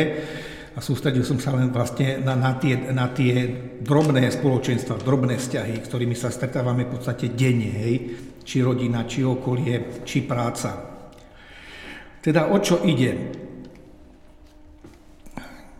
Ľudia sa teda mimo iné v tomto zmysle spolupráce pritiahnu teda pritiahnu iných ľudí e, akoby magneticky. Magneticky iných, nakoľko sú na podobnej vlne ako pri vysielačoch a príjimačoch. Pripomeniem tým, ktorí nie sú na to nejakí odborníci, ale istotne už počuli e, teda takú myšlienku, že no myšlienku, že myšlienka sa správa magnetický, lebo má, má svoje energetické teda informačné predurčenie, alebo ak chcete pôvod. Teda my ľudia ako takí máme okolo sebe nejaké žiarenia, alebo chcete vence žiarenia a tie, sa, tie sú stále v pohybe a správajú sa veľmi dynamicky. Neskôr sa to pretvorí a stretávame ľudí cez pretuchov, alebo ak chcete cez intuíciu a nových ľudí teraz, hej, mám na mysl nových ľudí a hovoríme, že to ako je náhoda, ale nie je to tak. No a tak sa nám stáva, že vyciťujeme človeka pri prvom stretnutí taký, aký je. Či máme nadviazať rozhovor alebo nie. No a to je ten prvý odhad, to je tá prvá myšlienka, o ktorej vieme, že je správna. No a potom to už rozum obyčajne zakalí, teda ak mu to dovolíme samozrejme. Eh, no tu je ten prvý moment v tej téme priateľstvu a spolupráci, ktorému prichádzame akoby mimovoľne, alebo ak chcete nevedome, samočinné, áno, cez ten zákon, ako som spomínal. To už jedno, kde sa to stáva, či to je vlastne v našom okolí, alebo cestujeme vlakom, alebo čakáme e, na zástavke HMD, alebo na dovolenke. No a potom vznikajú podmienky pre stretávanie, spoluprácu. No a potom ďalej sa to už vlastne vyvíja akoby samočine. Vznikajú krúžky, kolektívy, rôzne stretnutia, kultúrne, umelecké, e, prednáškové, Dali by sme mohli povedať, že brigády a výpomoc. Podobne sa to deje, ako keď ľudia, no a stáva sa to, že vyciťujú niekedy autora, keď majú, príde no, nejaký dopis a po chvíľke také uvážení, po chvíľke uváženia alebo takého zamyslenia alebo vyciťovania pred otvorením tušia, alebo respektíve majú pred, pred, pred tuchu, že kto píše. Hej. Podobne je to, keď je, e, zvoní nám telefón a sú citliví ľudia, ktorí nejako vnímajú alebo vyciťujú, že kto nám asi volá. Hej. Takže to sú tie samočinné vesmírne zákony, ktoré priťahujú ľudí, ktorí sú, ako som už povedal, na spoločnej vlne. No, e, ešte by som povedal, že spolupráca je, je, je podmienkou, že by sa zúčastnili na tejto ako spolupráce viaceré osôb. Áno, takže tu pôsobí skutočnosti viacej, vyčiteľ, e, viacej činiteľov. Ale aby som e, tu dal aj nejaký ten duchovný rozmer, alebo aby som nedával veľa teórie do týchto myšlienok. Ja by som spomenul mm, taký, e, taký krátky príbeh vlastne alebo z môjho prežitia, aby som doplnil to, to filozofické, čo tu bolo povedané, že ako sa môžu napríklad ľudia stretnúť, ktorí sa nepoznajú, stretnú sa a po nejakom čase urobia proste, e, proste no v mojom prípade to bol napríklad krúžok, e, e, no ešte to rozoberiem. Chcem povedať, že sa mi stalo raz, keď už mám k tomu povedať nejaký príbeh, že na nejakom stretnutí, na nejakej akcii som sa stretol s nejakou ženou a mali sme takú spoločnú reč alebo spoločnú takú tému, môžem povedať do určitej miery umeleckú, lebo sme hovorili o folklóre. A e, ja som sa tak priznal, že mám proste záujem, folklór to je moje, áno, to je moja parketa, tam sa cítim. A hovoril som, že ako, ako mladý, alebo ešte v základnej škole, som sa naučil hrať na akordeóne. A že si tak doma brnkám a brnkám asi tak ešte stále precvičujem tie ľudovky a skladby vôbec, ale aj tanečné skladby, nemusí to byť len ľudové. No a ju to zaujalo, zaujalo, lebo tiež hovorí, ja zase rada spievam, hej, ja zase si tak e, doma túto, keď e, varím alebo čo, mám rada ten folklór. A nejako sme sa po chvíľke e, dali dokopy a napadla nás taká myšlienka, že čo keby sme ešte zohnali nejakých ľudí a urobíme spevacký krúžok. Eh, netrebalo veľa a proste hm, hľadali sme zo pár ľudí, teda každý sme mali nie, niečo v pamäti, nejaký, nejakých blízkych známych, že koho by sme zobrali. Tak sme sa, urobili sme si taký, akože na báze myšlienok, nejaký výber e, a do týždňa sme sa stretli, asi desiati, možno 12 ľudia a požiadali sme teda o priestor, proste o nejakú nejaký priestor v Mestskom kultúrnom stredisku a, a nacvičovali sme. Na tri razy sme cvičili ľudovky, pesničky a tak ďalej. Tri razy, a to vravím asi dva týždne a boli sme schopní aj vystúpiť. A tak sme fungovali ozaj, môžem povedať, že aj pár rokov. Celkové, keď sme sa zišli, všetci, vravím, mohlo byť zo 12 ľudí a mali sme také drobné e, vystúpenia, aj e, teda zabezpečovalo nám Mestské kultúrne stredisko nejaké aktivity. Mm, e, takže sme to nejako rozbehli, hej. Najprv tak opatrne, že ako dôchodcom, hej, tí nie sú takí nároční No a potom boli nejaké dni mesta, trhy, jarmoky, také altánky, čo máme v strede mesta, tam také nedelné popoludia. No a potom také rôzne tie e, kultúrne vložky. No a e, kultúrne vložky ako súčasť iných programov. Ja som len na tomto príklade chcel ako demonstrovať tú myšlienku, že sa stretnú ako dvaja e, neznámi ľudia. Do dvoch týždňov sme boli schopní vystúpiť a ten súbor trval roky. Aspoň keď som ja tam chodil, potom som odišiel, ten trval, tento súbor ešte existuje, e, ešte aj pod tým pôvodným menom, ale samozrejme, že už ľudia sa medzi tým vymenili, ale je funkčný. No a to je ten príklad, čo som chcel povedať, že, že, e, že to nebola nejaká taká náhoda, že sme sa stretli. Hej. Ten potenciál u nás driemal, u tých ľudí, ktorí sme ako začínali s touto aktivitou, aby, eh, aby sme eh, v správny čas a na správnom mieste a správnom priestore sa stretli a, a vytvorili takýto krúžok a e, takto by mohol povedať, že to bola náhoda. No, tak toľko, že náhoda to nebola, ale bolo to naledenie, kde sme si zachytili svoje nejaké vibrácie tej, tej nejaká podobná informácia a bolo nejaké dobré chcenie, poďme urobiť niečo pekné pre ľudí. Toto je taký môj prvý vstup, to, čo som povedal, že to je rímska jednotka. E, neviem, ako túto, do tej režie, keď sa pýtam, či môžem vlastne ukončiť. Mhm.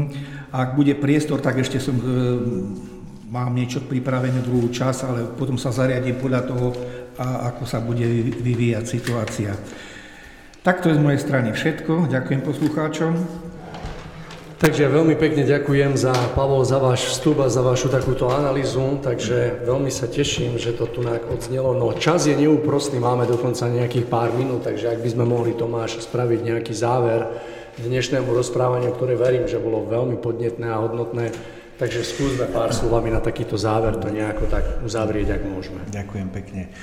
Mário, ja by som ešte možno na záver po tom krátkom mojom po tej, po tej krátkej odmlke, kým Pavol mal svoju reč, povedal ešte to, čo si uvedomujem v otázke spolupôsobenia a spolupráce, keď sme už otvorili na úvod tú tému napríklad toho nejak priateľov, alebo v rodinných vzťahoch, alebo aj vo vzťahu k tomu zamestnancovi a zamestnávateľovi, že, že uvedomujem si na svojich prežitiach vlastných, že a Pavol to pekne spomenul, že nás navzájom aj do zdanlivo náhodných vzťahov vedú určité zákonité príčiny. Že to mnohokrát nie sú nejaké nezmyselné náhody, že ja sa stretávam s týmto druhom človeka v tom spolupôsobení, či už z pozície zamestnávateľa voči zamestnancovi, alebo naopak, alebo kolega voči kolegovi, ale že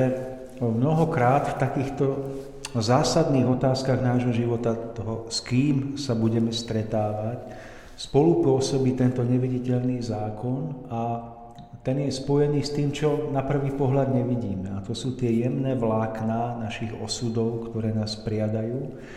A v tomto zmysle by som povedal, že ten život je zariadený nejak tak podivuhodne dokonalo, že nás vedie do spolupôsobenia s tými Eh, najlepšími ľuďmi pre náš vývoj. Eh, ich povaha, ich nastavenie je nejakým spôsobom najlepší pre náš, nie ten vývoj hmotný toho, ako si zarobíme alebo nezarobíme, ale pre ten podstatný vývoj nášho vnútra.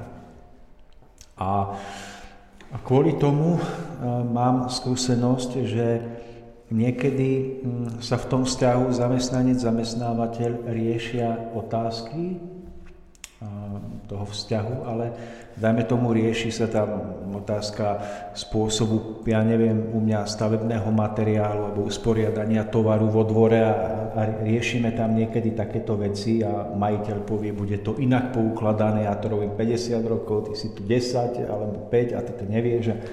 A ja poviem, že viem, lebo doba sa zmenila, pardon, ale uvedomujem si, že za týmto všetkým sa práve odohráva tá podstat, ten podstatný vývoj a to je to, že tam sa práve kryštalizujú tie, tie karmické alebo osudové väzby alebo, alebo vlákna.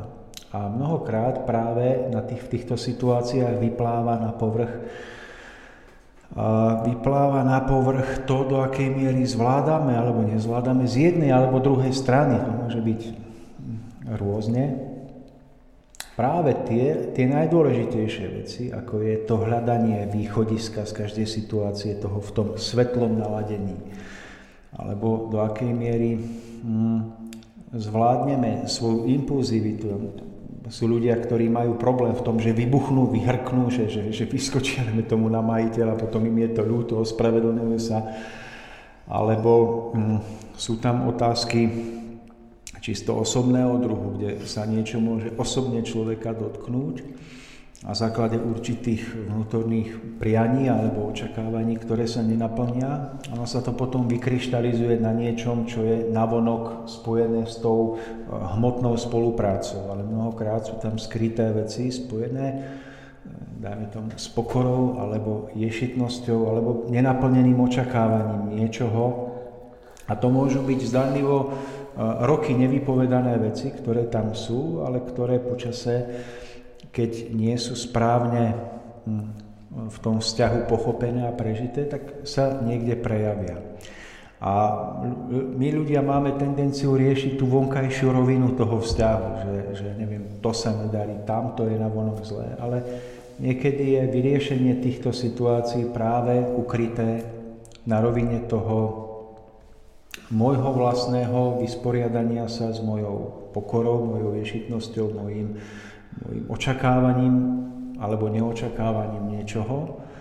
A tak si myslím, že práve keď každý jeden z nás, každý jeden človek, toto nie je otázka, ktorá by sa v nejakom vzťahu týkala iba jednej strany, alebo ona väčšinou sa týka úplne každého človeka, pretože my všetci si v živote riešime vlastne tú otázku mm, vlastnej zrelosti alebo vlastného víťazstva nad sebou samým, nad svojim niečím tak väčšinou sa stáva, že keď v tejto otázke postúpime vyššie, každý jeden sám za seba, tak sa potom aj navonok mm, vyrieši hromada zdanlivých príčin, pre ktoré ten vzťah nefunguje. Ale ona sa musí vyliečiť, vy, vyliečiť alebo vyriešiť tá príčina jednoducho a, tej vlastnej osobnej zrelosti alebo toho vlastného vysporiadania sa s niečím osobným vo svojom vnútri.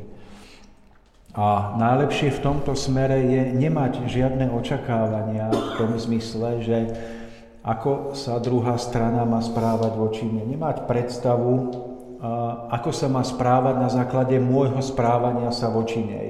To je veľk, veľká ťažkosť, v ktorej všetci padáme v živote. Niekedy jeden, niekedy druhý, ale väčšinou všetci v živote že tým dobrým, čo spravíme druhej strane, máme, máme zvyk očakávať, že tá druhá strana na to nejakým spôsobom zareaguje. A my si vytvoríme tajnú podvedomú predstavu, že, že sa nám to má jednoducho vrátiť. A keď sa nám to nevráti, tak práve máme pocit, že tá druhá strana je arogantná, že nás nedocenuje, že proste zlyhala v tom vzťahu. A častokrát keď sa toto tu pohne dopredu, v jednej alebo v druhej strane, alebo v obidvoch stranách, tak sa vlastne dokáže naplniť ten zmysel tohoto vzťahu. Že títo dva ľudia, alebo tá skupina ľudí sa dokáže potom skutočne hm, jednoducho oslobodiť, pozdvihnúť a a to ťažké, čo vzájomne, dajme tomu, prežívali, sa zúročí na tú najkrajšiu skúsenosť, ktorá potom je bohatstvom do budúcnosti, pretože nie je väčšieho bohatstva ako zvládnutie nejakej ťažkej situácie, ktorá človeka e, zmení jeho vlastným prežitím, jeho vlastným pochopením, jeho vlastnom živote. A toto sú veci, ktoré si myslím, že sú základom akýchkoľvek vzťahov, priateľských, manželských, vzťah si spomínali rodič dieťa, alebo, alebo potom aj, ja neviem, najrôznejších typoch toho, tej spolupráce v zamestnaní alebo v tomto všetkom. A nikto do nás nemôže vidieť. Toto je otázka, kde si ťažko môžeme jeden druhému povedať, robíš toto zle, mal by si to inak, pretože iba každý jeden z nás vidí do svojho srdca a vidí, či sa v ňom niečo, či sa niečo nedotklo jeho ješitnosti alebo na rovine jeho vlastných očakávaní. Alebo, alebo čo je skutočnou príčinou situácie. A do toho nám nikto nemôže vidieť, nikto to nemôže hodnotiť. A do toho vidíme iba my. Môžeme vidieť najlepšie iba my sami. A nakoniec tej múdrosti života a pôsobení zákonov každému jednému živote z nás príde potvrdenie toho, či do toho svojho vnútra nahliadame správne, alebo sme niečo nedokázali ešte vidieť a v ďalších prežitiach nášho života sa to učíme. Takže toto som chcel zvýrazniť ako veľmi dôležitú vec, že mm, uh, tá vlast, ten vlastný e, posun v nájdení svojho vlastného e, umenšenia, že človek seba umenší, tak vlastne dá tomu druhému Skrátka, že človeka, ktorý je, dajme tomu, útočný alebo niečo, náhle vyjde dobro, ktoré dovtedy e, som nedokázal vidieť. Mário, spomínate si, ja som to už viackrát, myslím, že aj na Slobodnom vysielači spomenul, že je to ako hora, že tá hora má viaceré cesty, e, na ktorými sa dá na vrchol výjsť a jedna sa zdá byť, dajme tomu, veľmi strmá. Tá práve z toho uhla pohľadu, ktorý sme si zvolili, je plná kamenistá, je šmikná, sú tam bodliaky, mŕtvoly tam, možno, že už nejaké A e, my, my sa snažíme výjsť na vrchol tej hory z toho nášho uhla, ktorý sme si zvolili. Ale paradoxom života býva, že, že tá najstrmšia hora, ktorá má plno tých bodliakov a je zo zadnej strany nie je strma, ale je práve naopak jednoducho tak, e, tak tam, tam z dola to klesa tak postupne, že keby sme zmenili ten postoj, tak zistíme, že nie, že ideme po ostrých kameňoch, ale môžeme sa vyzúť a môžeme bosy prejsť doslova po tráve plnej lúk až na ten istý vrchol. A tou horou je niekedy človek, voči ktorému stojíme oproti a um, niekedy sa postavíme z takého uhla, že sa tam samé pichliače, tam sama ostrá skala a máme pocit, že, že to je ten človek. Ale, ale dôkazom toho, že, že, to nie je, že toto nie je jediná cesta, jediná tvár toho človeka je, že tam na vrchole sú ľudia, ktorí tam z druhej strany vyšli vyzutí. A tam ide o to nájsť vlastne svojim vlastným posunom alebo svojim nastavením svojho pohľadu a svojho tú správnu cestu. A v mojom živote je to iba nejaká moja osobná skúsenosť je taká, že ak som ja bol v pozícii, kedy, som, kedy mňa sa niekto ujal ako, ako nadriadený podriadeného, tak som to vnímal, že ma život postavil do úlohy, kedy som predovšetkým ja povinný hľadať túto zmenu postoja voči tomu, kto ma nejakým spôsobom v tých nitkách života práve mi pomohol tým, že ma nejakým spôsobom zamestnal, aj keď vidím na ňom samé chyby. Čiže ja vám hovorím svoju osobnú skúsenosť, ktorá sa mi osvedčila, ktorú prajem každému, že ja si kladiem tú otázku ako prvý, keď som v tom vzťahu bol takto spojený, meniť ten uhol pohľadu do vtedy, kým, kým nepochopím, že vlastne tá, ten vrchol hory naň vedie viacero ciest. A potom, potom ale to naozaj neznamená, že, že tam nie je aj tá strmá skalnatá cesta. To, ale nakoniec takí sme všetci, že to nie je iba ten náš nadriadený, ale aj my sme ľudia, ktorí máme nejaký profil, nejaký uhol, ktorý je plný skál a keď tadiaľ chce niekto výjsť, tak sa po, popícha, popáli a poseká. Ale nie je to iba ten druhý, väčšinou každý z nás má tento jednoducho, minimálne jednu z tých štyroch strán má takúto. A to, prečo sa ľudia stretnú a vidia na sebe vždy tento, tento uhol tej strmej cesty, je práve to, čo v živote sa musia naučiť vyriešiť ale na to musia vždy pamätať, že tie vonkajšie okolnosti toho problému sú iba kulisou, ktorá jednoducho nás, nás stále vedie k tomu, aby sme my tento uhol pohľadu boli schopní hľadať. A opakujem, je to výzva pre každého jedného z nás, nie v tom človeka, ktorý by si mohol povedať, že on to zvládol a môže o tom učiť druhých, pretože ja vám za seba hovorím, že ja som v tomto smere škôlkar. Tak, ale, ale viem z prežitia, že, že na to máme naše vzťahy a na to je spolupráca medzi ľuďmi, aby sme si vždy v tých najťažších chvíľach pomohli toto uvedomiť a aby nikto z nás nemusel nejakým spôsobom uviaznuť v tom strmom brehu toho vzťahu, ale aby sme vždy si vzájomne pomáhali ten správny uhol cesty nájsť. Tak to som chcel Máriu iba na záver k tomu, ako Pavol vravel o, o tom, že tie vzťahy nie sú náhodné, tak mi vlastne nahral túto myšlienku k tomu. Tak milí poslucháči, to je od nás na dnes všetko. Prežite krásne, svetlom prežiarené dni a nezabudnime, že sme múdri, ak si uvedomujeme, že máme jediného nepriateľa, samého seba Lúči sa s vami Tomáš Lajmon, Pavol Strojný a od mikrofónu Mário Kováčik. Do počutia o 28 dní.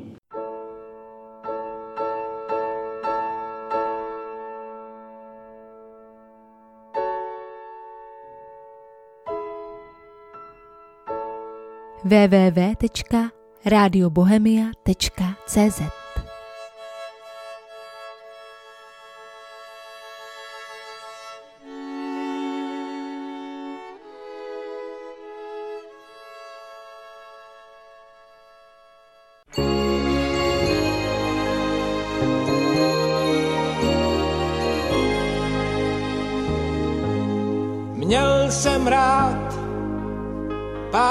písní, v nich jsem žil. Cesty toulaví, ty, o kterých jsem snil. Zvlídnout mou, když v létě kraj šel spát. Poznal jsem, že tenhle svět mám rád. Bez řečí jsem každou práci vzal. A měl problém, že málem jsem to vzdal. Po každé jsem vstal a zkoušel jít. Pro tu čest, že směl jsem s vámi žít. Měl jsem rád tím stromů říční proud. Štíty hor, co nejdou překlenout. Krásnější svět vůbec nehledá. To řeknu vám, tam u nebeských bran.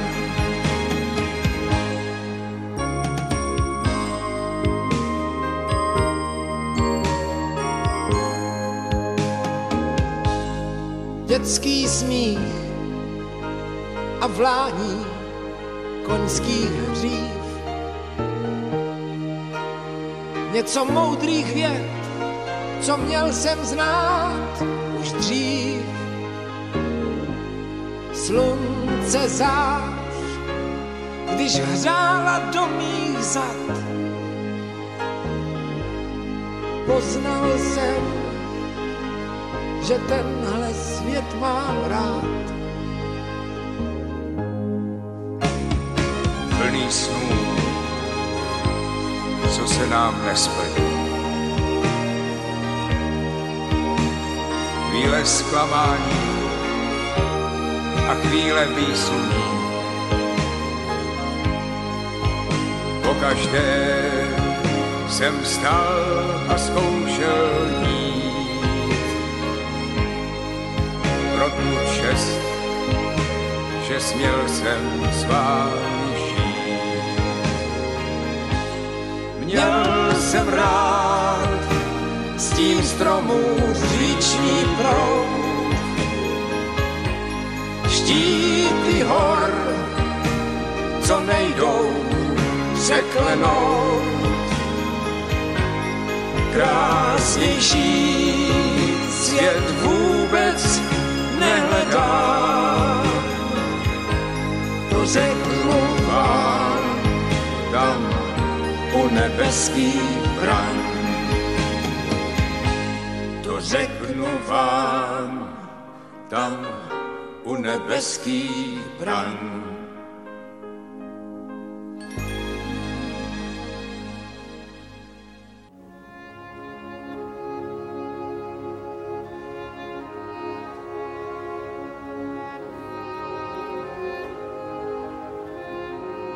Rádio Bohemia. Každodennost v jiných souvislostech.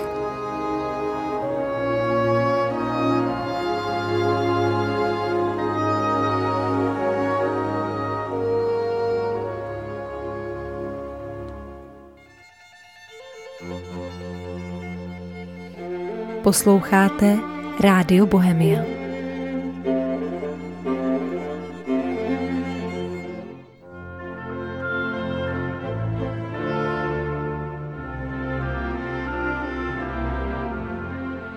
www.radiobohemia.cz Příjemný poslech. Na svete je obrovský počet náboženstiev. Boh, stvoriteľ, je však iba jeden. Ako je teda možný ten veľký počet bohov, ktorých človek vzýva? Ako sa postupne ľudstvo vyvíjalo, posielal im najvyšší na pomoc poslov, nádherné duchovné bytosti, aby ich oboznámil s princípom fungovania zákonov, ktoré udržujú celé stvorenie človeku známe ako prírodné zákony. Poslovia svetla hlásali vždy to isté Božie slovo, avšak uspôsobené špecifickým podmienkam národa, v ktorom pôsobili, ale najmä schopnosti chápania ľudí a ich duchovnej úrovne. Ľudia však namiesto toho, aby podľa prineseného slova z nebeských výšok žili, urobili si zo samotných zvestovateľov pravdy bohov a klaňali sa im. Dlhými rokmi sa veľa z prineseného slova pozmenilo, zabudlo alebo dodalo a sformovalo sa do náboženstva. Jadre, v jadre všetkých náboženstiev však zostala láska ako základ, žiaľ v praxi málo zachovaný. Ďalšie množstvo bohov si človek urobil z prírodných bytostí a vládcov živlov, ktorí sú tiež iba služobníkmi Najvyššieho a ktorých dokázali ľudia v dobách, kým ich schopnosť vidieť jemnohmotné svety nebola prekrytá rozumovým chápaním vnímať. Veľké množstvo modiel, ktorým sa človek klaňal a obetoval im neraz aj životy detí a diev, boli démoni, ktorí sa sformovali z ľudských myšlienok strachu. Mnohé náboženstva nesú v sebe veľa vznešených právd, ktoré pomáhajú človeku kráčať stvorením podľa Božej vôle. Žiaľ, človek často vo svojej namyslenosti iné náboženstva popiera a vyvyšuje iba to svoje – pričom, sa ani, pričom si ani neuvedomuje, že keby sa narodil v inej krajine, vyznával by pravdepodobne jej náboženstvo, proti ktorému teraz brojí. Tieto krátkozraké a úzkoprsé názory však zaváňajú skôr povýšenectvom, namyslenosťou či nenávisťou ako láskou. Ak náboženské nezhody vedú k vojnám a zabíjaniu, často k bezcitnému vyvražďovaniu celých národov, Náboženstvo sa stáva prekliatím, nie cestou k Bohu. Nie je to dávno, čo boli vyvraždení Židia, alebo v Juhoslávii brutálne zabití veriaci kresťanskej ortodoxnej církvy katolíkmi. Srdečný, slnečný a veľmi teplý piatkový podvečer želám všetkým poslucháčom relácia Cesta v zostupu po dlhšom čase zo štúdia v Banskej Bystrici. Dnes máme 10. augusta krátko po 17. hodine 30. minúte a ja sa domnievam, že máme za sebou najteplejšie 3 dni v roku a momentálne sa nachádzame v úvode 81. vydania relácia Cesta v zostupu v rámci ktorej sa dnes spolu s mojim dnešným hostom budeme rozprávať opäť na veľmi zaujímavú tému, ktorú sme si nazvali Vedy a kresťanstvo, eliminácia šíriacich sa myšlienkových foriem proti kresťanskej nenávisti. Dnes sa k nám budete môcť aj dovolať na vám veľmi dobre známe číslo 048 381 0101 a samozrejme aj domailovať na vami známej adrese studiozavináčslobodnyvysielač.sk. Môj dnešný host síce nesedí oproti mne, ale mali by sme ho, mali by, mal by sa už nachádzať v štúdiu v Bratislave, tak ja verím, že je tomu tak a skúsime toto spojenie z, z, z teda sprejazniť. Takže krásny podvečer do štúdia v Bratislave. Počujeme sa?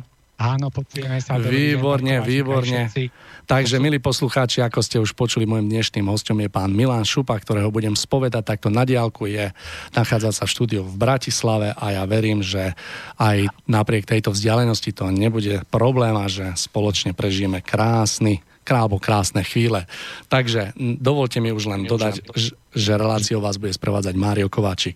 Takže pán Šupa, ste tam. Áno, tak môžeme začať. Výborne, no skúsme ešte tak naľahko, že ako si zvykáte na tieto teplé dni. No ťažko, to sa nedá si veľmi nikomu zvyknúť. Hej, no vyzerá to, že čo rok bude to teplejšie, takže myslím, že vy ste aj v blogu veľmi pekný článok k tomu napísali. Áno, áno, áno. Rozmýšľal som, že aj nad nejakou témou nejako to tak ja verím, že do budúcnosti, budúcnosti sa to určite podarí, pretože uh, ja si myslím, že máte čo našim poslucháčom uh, povedať. Ja sa na toto vydanie veľmi, veľmi teším, pretože je veľmi vďačná téma, do ktorej treba vniesť troška svetla. Ja verím, že sa nám to dnes tak podarí spoločne. Takže pán Šupák, dovolíte, ja vám odovzdám také slovo na úvod, takže poďte pre našich poslucháčov. Ste si dneska pripravili. Nech sa páči. Ďakujem. Takže ja by som ešte raz zopakoval tú tému, ide o védy a kresťanstvo, o vzájomný, uh, vzájomnú nevraživosť uh, medzi týmito dvomi náboženstvami, ktorá uh, nie je správna a nie je ani prirodzená, ako to bolo spomenuté pánom Kováčikom v úvode. my sa dnes budeme snažiť eliminovať rôzne šíriace sa myšlienkové formy proti kresťanskej nenávisti a to práve zo strany niektorých stúpencov Neviem ako vy, ale ja osobne uh, už dlhšiu dobu uh, vnímam uh, rôzne útoky na kresťanstvo. Dnes sa to stalo do určitej miery moderným a na kresťanstvo sa útočí z tých najrozličnejších a aj najprotichodnejších strán, a to či už skryto, alebo otvorenie. Treba zo strany Európskej únie je kresťanstvo vnímané ako nebezpečný formotvorný prvok silnej morálnej integrity osobnosti jednotlivca, s ktorým sa už nedá tak ľahko manipulovať. No a preto je nepohodlné. A kresťanstvo, alebo lepšie povedané, aktívni kresťania sú nepohodlní aj preto, lebo predsa len tvoria určitú prekážku pohodlného zavádzania rozličných zvráteností do spoločnosti, treba v podobe gender ideológie, registrovaných partnerstiev a podobných vecí. Na kresťanstvo sa ale útočí aj zo strany islámu. Islám samozrejme je tradičným nepriateľom kresťanstva a dnes sa snaží prostredníctvom migrácie a práve cez ňu šírením islámu v európskom prostredí vytvorí z bývalej kresťanskej Európy islámsky kalifát. Na kresťanstvo sa však útočí treba aj zo strany stúpencov slovanstva, ktorí jednoducho nedokážu prekonať mm, veľkú nevraživosť až nenávisť za krivdy, ktoré sa, ktorých sa nastupujúce kresťanstvo dopustilo na dávnych Slovanoch, na ich kultúre a na ich duchovnosti. No a na kresťanstvo sa samozrejme útočí aj zo strany stúpencov véd, e, z hľadiska ktorých e, e, tá nenávisť pramení z ich paušálneho odsúdenia kresťanstva ako chtonického, materialistického a krvavého padlého kultu. No a v tejto relácii uh, si podrobnejšie rozobie, rozoberieme práve tieto uh, výhrady niektorých stupencov ved voči kresťanstvu. Uh, títo totiž tvrdia, že kresťanstvo, ale aj židovstvo môžu za všetko zlo vo svete že židokresťanstvo, ako to oni súhrne nazývajú, má na svedomí likvidáciu mnohých kultúr a mnoho miliónov ľudských životov.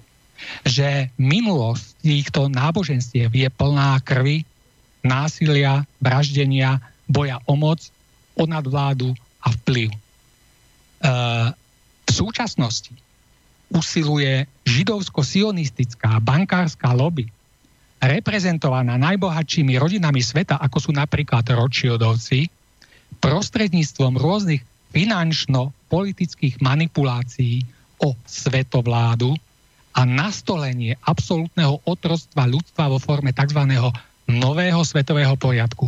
No a Vatikán a pápež napomáhajú týmto e, snahám o svetovládu, treba v podobe schvaľovania migrácie uh, védsky odporcovia židokresťanstva, ako už bolo naznačené, vidia hlavnú príčinu tohto všetkého práve v židovstve a v kresťanstve ako v jadre zvrátených chtonicko-materialistických náboženských systémoch vyznačujúcich sa kultom krvi.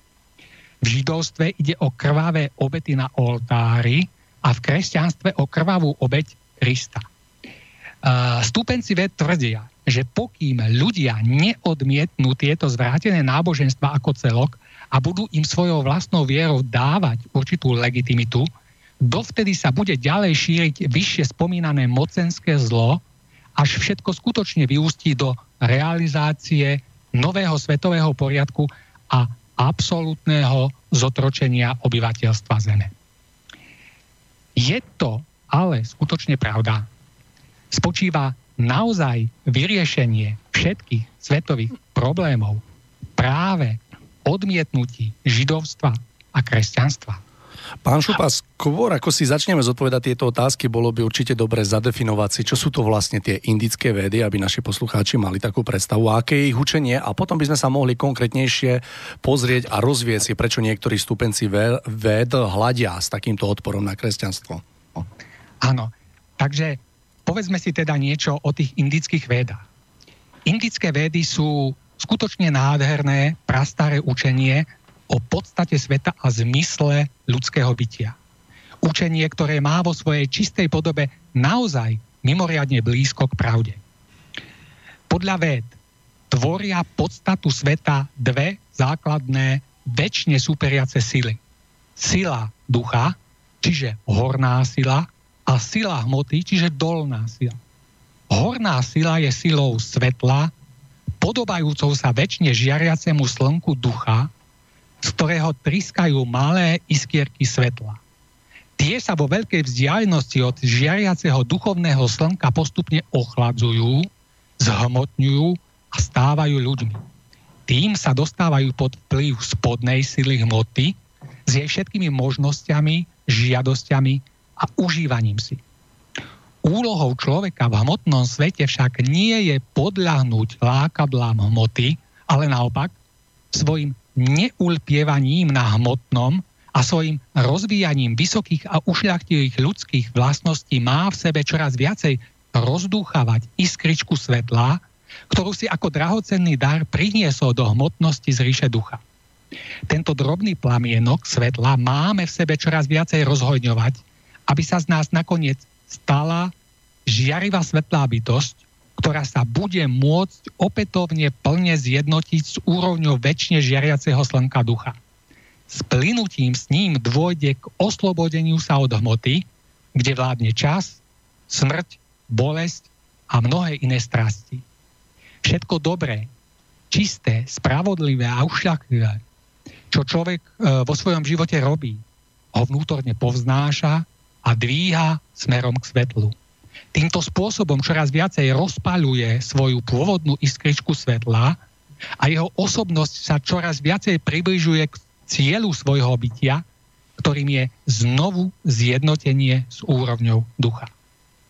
Táto úroveň je tiež nazývaná aj úrovňou svetla poznania, pretože poznanie jej existencie, ako i poznanie cesty k nej je najroz, najrozhodujúcejším a najvyšším poznaním ľudského bytia.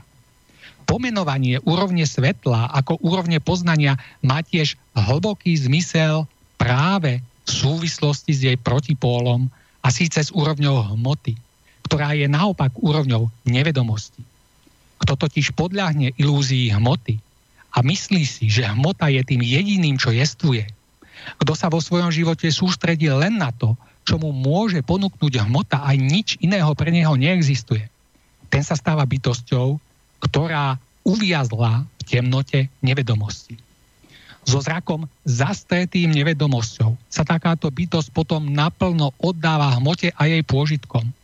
A z jej nevedomosti sa rodí egoizmus, chamtivosť, požívačnosť, neušľachtivosť, nespravodlivosť a všetky ostatné negatívne vlastnosti bytosti žijúce v nevedomosti, bez svetla poznania pravej podstaty bytia, vytvárajú svet zla, bolesti, utrpenia, bezcharakternosti, vojen a mnohého iného, čo tak dôverne poznáme.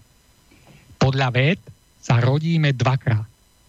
Prvý raz z úrovne svetla poznania do úrovne nevedomosti, totožnej s hmotným svetom. Vo svojom vnútri si však nesieme ako dar potenciál plnému rozvinutiu sa v žiarivú bytosť svetla, ktorou vo svojej najvnútornejšej podstate sme. Ak to dokážeme, našim druhým zrodením sa stáva z mŕtvych stanie z hmoty. Totožné s opätovným zjednotením sa s úrovňou svetla poznania. Poznali sme totiž, kým v skutočnosti sme a rozvinutím všetkého najušľachtilejšieho a najlepšieho v sebe sme sa stali žiariacou bytosťou svetla, ktorá povstáva z mŕtvej hmoty do väčšného života kráľovstva ducha. Bytosťou, ktorá dokázala rozlámať všetky putá nevedomosti a plne splynúť so svetlom poznania. Uh, toto je veľmi zjednodušeným spôsobom vyjadrená čistá podstata védského učenia, ktoré môžeme nájsť v určitej pozmenenej a modifikovanej podobe treba v buddhizme alebo v prvotnom gnostickom kresťanstve. Ako teda vidieť? Védy sú naozaj učenie krásne, podnetné a duchovne veľmi inšpirujúce. Učenie jednoznačne v sebe nesúce nezanedbateľnú pečať pravdy. Pokiaľ teda priaznivci ved hovoria iba čisto o vedách, je všetko v poriadku. Je to vždy povzbudzujúce, budujúce a duchovne inšpirujúce. Veľmi, veľmi výstižná charakteristika pán Šupa v takej jednoduchej rovine a veľmi zrozumiteľná, verím, že aj pre našich poslucháčov. Skúsme po tejto stručnej charakteristike ved prejsť ku konkrétnym takým výhradám jej stúpencov voči kresťanstvu, teda čo konkrétne sa ako keby vytýka kresťanstvu. Áno. Na začiatku mm, by som chcel zdôrazniť, že e, výhrady niektorých stúpencov ved voči kresťanstvu tvoria určité jednoliaté a vzájomne prepletené klopko vecí pravdivých a nepravdivých, ktoré je na prvý pohľad ťažko rozmotať a vzájomne od seba oddeliť. Ale, ale my sa samozrejme pokúsime o rozmotanie tohto klopka a ukážeme si, ako sa veci v skutočnosti majú.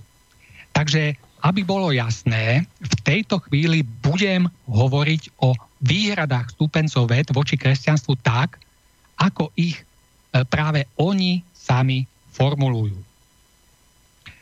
A podľa stúpencov ved existuje určité základné delenie bostiev na dva druhy.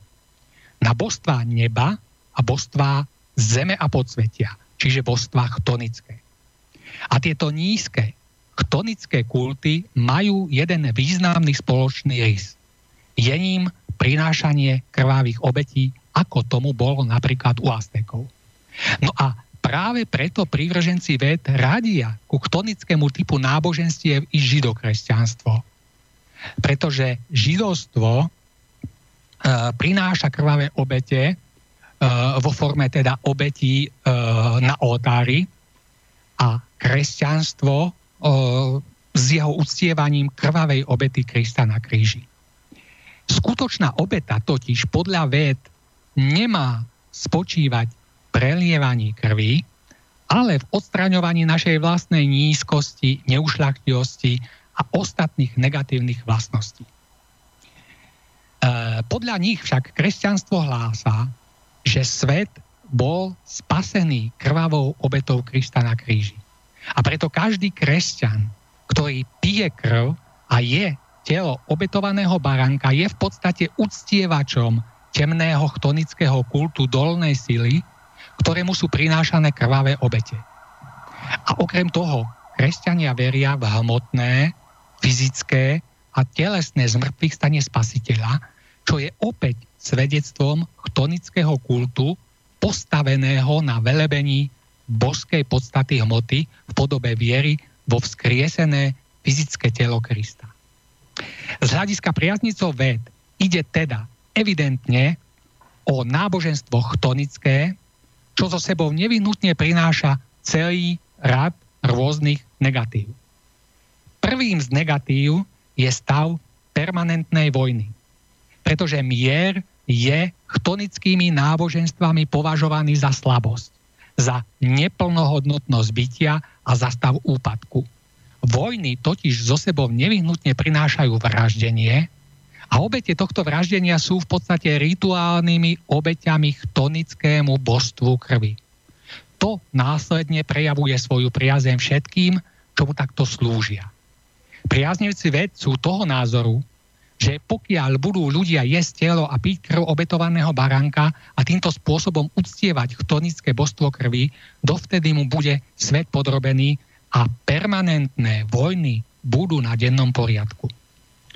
Ďalším negatívnym dôsledkom padlého chtonického kultu židokresťanstva podľa e, stupencov ved e, e, je to, že vo svete všeobecne prevláda pretvárka. Prvoradé sú totiž jedine záujmy hmotné.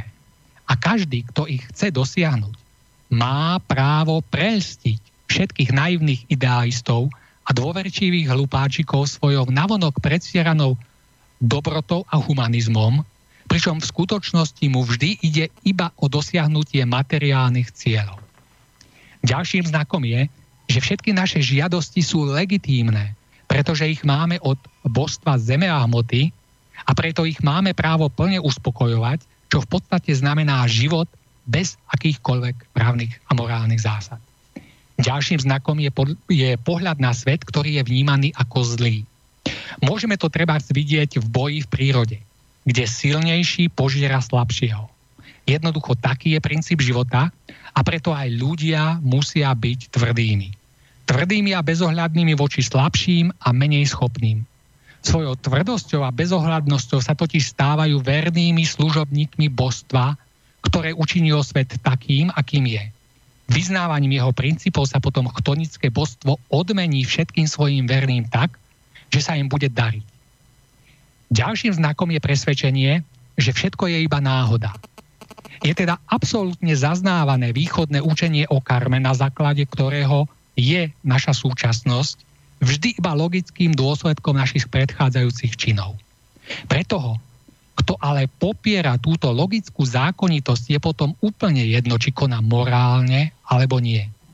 O našom osobnom byti totiž rozhoduje chtonické božstvo absolútne ľubovoľne.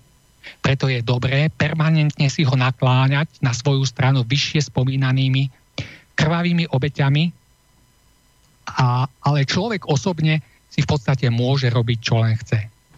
Súhrne to teda znamená, že pokiaľ bude svet podrobený k tonickému božstvu krvi, pokiaľ teda budú kresťania príjmať telo a krv obetovaného baránka, bude naša planéta stále pod vplyvom e, tohto padlého kultu.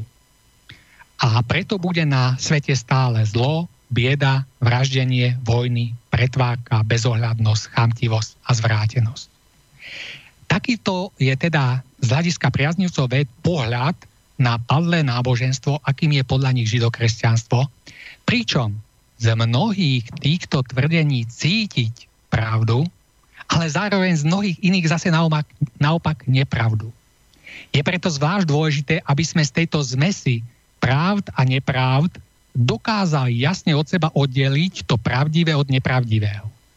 Lebo tí, ktorí v mnohých spomínaných védských myšlienkach a názoroch tušia pravdu, môžu spolu s ňou súčasne absorbovať aj veci nepravdivé.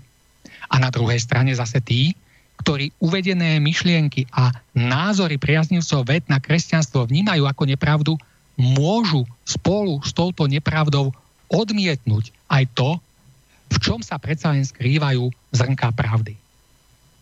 Na záver všetkých týchto výhrad stúpencov ved voči kresťanstvu chcem podotknúť, že mne osobne to prípada asi tak, že na začiatku bola vytvorená určitá základná téza o padlom židokresťanstve. No a potom sa v starom zákone, v novom zákone v histórii, v minulosti i súčasnosti židovstva a kresťanstva hľadaj fakty a skutočnosti, ktoré túto vopred vytýčenú tézu padlého židokresťanstva podporujú. A naopak, všetky fakty, e, ktorých je veľmi mnoho a ktoré s touto vopred vytýčenou tézou padlého židokresťanstva nekorešpondujú, sú jednoducho ignorované, a odsúvané bokom, ako by neexistovali. Ide tu o prístup, ktorý e, postráda objektívne hľadanie pravdy. Pravda je už totiž vopred daná a potom sa už len vo vonkajšej realite hľadajú fakty, ktoré ju podporujú a všetko ostatné, čo tomu protirečí, je jednoducho ignorované. Je to klasické čierno vnímanie sveta, ktoré je nesprávne. Pretože každom náboženstve, ako už bolo povedané e, pánom Kováčikom v úvode, je niečo dobré, ale i niečo zlé. V každom človeku je niečo dobré i niečo zlé. V každom národe je niečo dobré i niečo zlé. Takáto je realita života. Dnes uh, vo všeobecnosti prevláda určitá polarizácia sveta, kde sa uh, proste svet delí na východ a západ. To znamená na stúpencov východu a stúpencov západu. Stúpenci západu považujú západ za, na západe všetko, čo je dobré, je na západe a na východe všetko zlé. Stúpenci východu presne naopak. Na východe je všetko dobré a na západe je všetko zlé. Ja osobne sa priznám, že viac inklinujem smerom na východ, ale tým pádom netvrdím, že je tam všetko dobré. A zároveň netvrdím, že na západe je všetko zlé. Všade, keď chceme, nájdeme niečo dobré. No a podľa môjho osobného názoru sa tento svet môže posunúť dopredu jedine vtedy, ak budeme rozvíjať a budeme budovať na tom, čo je všade iba dobré. Čo je dobré v jednotlivcoch a čo je dobré v jednotlivých národoch. Zaujímavý je fakt, pán Šupa, že my sa nachádzame tak v strede a od nás je všetko doľava alebo všetko doprava, tak verím, že práve my máme tú úlohu, kedy máme, tak ako by som povedal, eh, načreť aj do pravej strany, načreť aj do ľavej strany a vytvoriť nejakú zmes toho dobrého a to všetko také nie dobre dať bokom. Pán Šupa, ja sa ešte pokúšame v tejto relácii. Verím, že sa nám to podarí. Máme 30 minút z našej relácie, ak by ste nenamietali, dali by sme si krátku prestávočku predtým, ako sa posunieme v našom rozprávaní ďalej. A dáme, dáme si tak troška vydýchnuť a troška tu vyvetrať, lebo naozaj tu máme veľmi teplo. Takže po krátkej pesničke sa vrátime. Pán Šupa, súhlasíte? Áno, áno. Výborne, milí poslucháči, ja som si prednes vybral e, tri piesne. Prvá je Helenka Vondráčková a piesen s názvom Ruže kvetov dál. Ty, kdo bloudíš sám a sám, dlažbou měst a jejich špínou, smutkem dní a nudou línou, já tě znám. Ty, kdo ztratil přízeň dám, kdo si lásce ustlal v hrobě, škodíš tím jenom sám sobě, že si sám. Podívej, kvete růže, podívej, kvete růže, podívej, kvete růže, ta tvá. Ty, kdo nevíš, kudy kam, samou bídou koncem týdne, nemáš mládí právě klidné, já tě znám. Kdo se topíš jako prám v naší rozbouřené době, v téhle chvíli právě tobě zaspívám. Dívej, kvete růže, podívej, Kvete růže, podívej, kvete růže, ta tvá. Ty, kdo znáš se k dětským hrám, ať tě bosé nohy zebou. Počkej na mě, půjdu s tebou, já tě znám. Slunce zamklo zlatý chrám, noc ta dáma v černé robě. Volá hvězdu a jdou obě přímo k nám. Podívej, kvete růže, podívej, kvete růže, podívej, kvete růže, ta tvá. Ty, kdo víš a ty, kdo znáš, kdo si duše ctná čistá, a kdo v srdci kousek místa pro mě máš.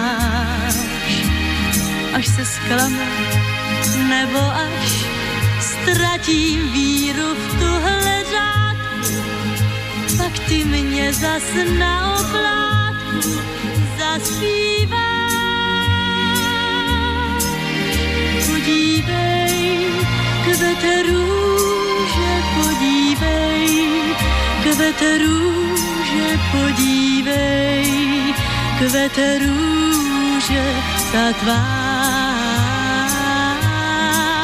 Podívej, kvete růže, podívej, kvete růže, podívej, kvete růže, ta tvá.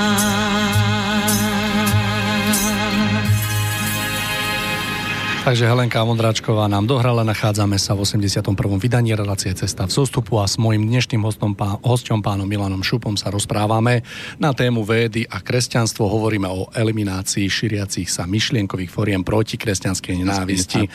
Ak by ste sa chceli niečo opýtať, môžete tak urobiť na čísle 04838101, prípadne mailom na adrese studiozaviнаslobodnyvysielač.sk Takže my sa posunieme eh, dopredu. Predpokladám, pán Šupa, že pred nami je troška taký širší blok blok, v rámci ktorého sa, e, sa pokúsime rozmutať toto klpko pravd a nepravd a povedať si, ako v skutočnosti kresťanstvo vyzerá, pretože z tých e, takých myšlienok zo strany e, indických véd som tam videl aj, ako ste spomínali, aj mnoho pravdy a samozrejme aj mnoho takých neprav, ktoré sa tam nachádzajú. Takže skúsme sa na to tak podrobnejšie pozrieť, máte slovo. Áno, áno. Čiže uh, pozrieme sa na to naozaj objektívne, kedy, kedy proste všetko to, čo je zo strany stupencov ako nesprávne, pomenujeme, ale pomenujeme aj to, čo je nesprávne aj zo strany kresťanstva. Takže bude to naozaj taký pokus o objektívny pohľad. Takže poďme na to. Pri našom pravdivom pohľade na kresťanstvo vychádzajme, skúsme vychádzať z vedského učenia hovoriaceho o väčšnom konflikte ducha a hmoty. Z tohto dôvodu existujú i náboženstva dvojakého druhu. Náboženstva svetlé, smerujúce ľudí k výšinám, ako to oni, e, teda tí stupenci ved, e, definovali, a k e, oslobodeniu od hmoty a náboženstvá chtonické, čiže hmotársky materialistické, smerujúce naopak k viazanosti na hmotu. Medzi svetlé patria vedy a medzi padlé a nízke židokresťanstvo, ako sme si to povedali. Zásadná chyba priaznivcov véd v tomto ich hodnotení však spočíva v ich zjednodušenom a paušálnom nazeraní. Všetko je totiž v skutočnosti vždy iba o ľuďoch a o ich osobnom postoji k väčšnému boju síl hmoty so silami ducha. Preto existujú v zásade dva základné typy ľudí. Jedni sú viac hmotného zamerania vnímajúci všetko iba cez hmotu. A to dokonca i stvoriteľa a náboženstvo. Druhí sú zase ľuďmi ducha, podvedome vnímajúcimi, že existuje niečo vyššie, čo hmotu presahuje. No a na základe týchto dvoch základných typov ľudí vznikli v židovstve a neskôr aj v kresťanstve dve vedľa seba idúce línie línia svetla ducha a línia nevedomosti spojenej s vnútornou orientáciou na matériu. Línia orientácie na hmotu bola poplatná názoru, že ak človek zhreší, môže to odčiniť prinesením, prinesením obeti. Línia svetla bola naopak o prijatí osobnej zodpovednosti za vlastné činy, ktoré musia byť dobré, ak chceme, aby sa aj nám samotným dobre darilo, pretože vo stvorení platí pravečná spravodlivosť. Línia orientácie na hmotu je líniou pohodlnej viery, ktorá konzervuje chyby a necnosti, spoliehajúc sa na účinnosť obeti. Línia svetla je líniou pozdvihnutia ducha prostredníctvom snahy o konanie dobra a rozvíjania cností. V línii svetla prišiel Mesiáš. a prívrženci línie zmaterializovaného náboženstva od samého začiatku usilovali o jeho život a nakoniec ho aj zavraždili. Jedným zo zvlášť vypuklých príkladov, ktoré usvedčujú stúpencov véd z neobjektívnej zaujatosti voči židovstvu ako celku, je trebárs ich tvrdenie, že uctievali hada, ktorý je typickým symbolom všetkých tonických kultov a nosili ho arche úmluvy. Ide o tvrdenie, ktoré sa zdá byť až určitou vzlomyselnosťou, pretože vo všeobecnosti sa predsa vie, že v arche úmluvy boli uložené kamenné tabule desatora. Preto sa tomu predsa celkom logicky hovorilo archa úmluvy, čiže archa zmluvy. Archa zmluvy so stvoriteľom. Nachádzal sa v nej teda morálny a mravný postulát židovstva svetla, obsiahnutý v desatore. Jeho dodržiavanie tvorilo podstatu zmluvy medzi Židmi a stvoriteľom. V nej sa zavezovali k úcte k stvoriteľovi všetkého a k úcte voči otcovstvu a materstvu. V nej sa zavezovali k rešpektovaniu prikázaní nezabiješ, nezosmilníš, nepokradneš, nebudeš krivo svedčiť a nebudeš žiadostivý majetku blížneho svojho. Ide teda jednoznačne o svetlé a nadčasové morálne princípy so schopnosťou duchovne povzniesť absolútne každého, kto ich bude dodržiavať. To vyvracia akékoľvek tvrdenie o padlej, chtonickej podstate židovského náboženstva ako celku. Ježiš ako pokračovateľ svetlej línie židovstva vo svojich slovách milosrdenstvo chcem a nie obetu už definitívne zavrhuje inštitút krvavej obety. Zároveň bola neskôr zavrhnutá i obriezka, ako i roz, rozlišovanie medzi konzumáciou čistého a nečistého mesa, čo znamená, že tieto veci boli iba dočasne spojené s nižšou úrovňou zrelosti národa. Na základe jeho postupného duchovného kultivovania a nárastu zrelosti boli potom zavrhnuté ako už prežité. Neskôr sa ale žiaľ aj samotné novo vznikajúce kresťanstvo rozštiepilo na dve línie. Na líniu svetla ducha a na líniu materialisticky a mocensky orientovaného kresťanstva. Pričom materiou poznačená línia kresťanstva pokrývila zmysel Kristovho príchodu na svet.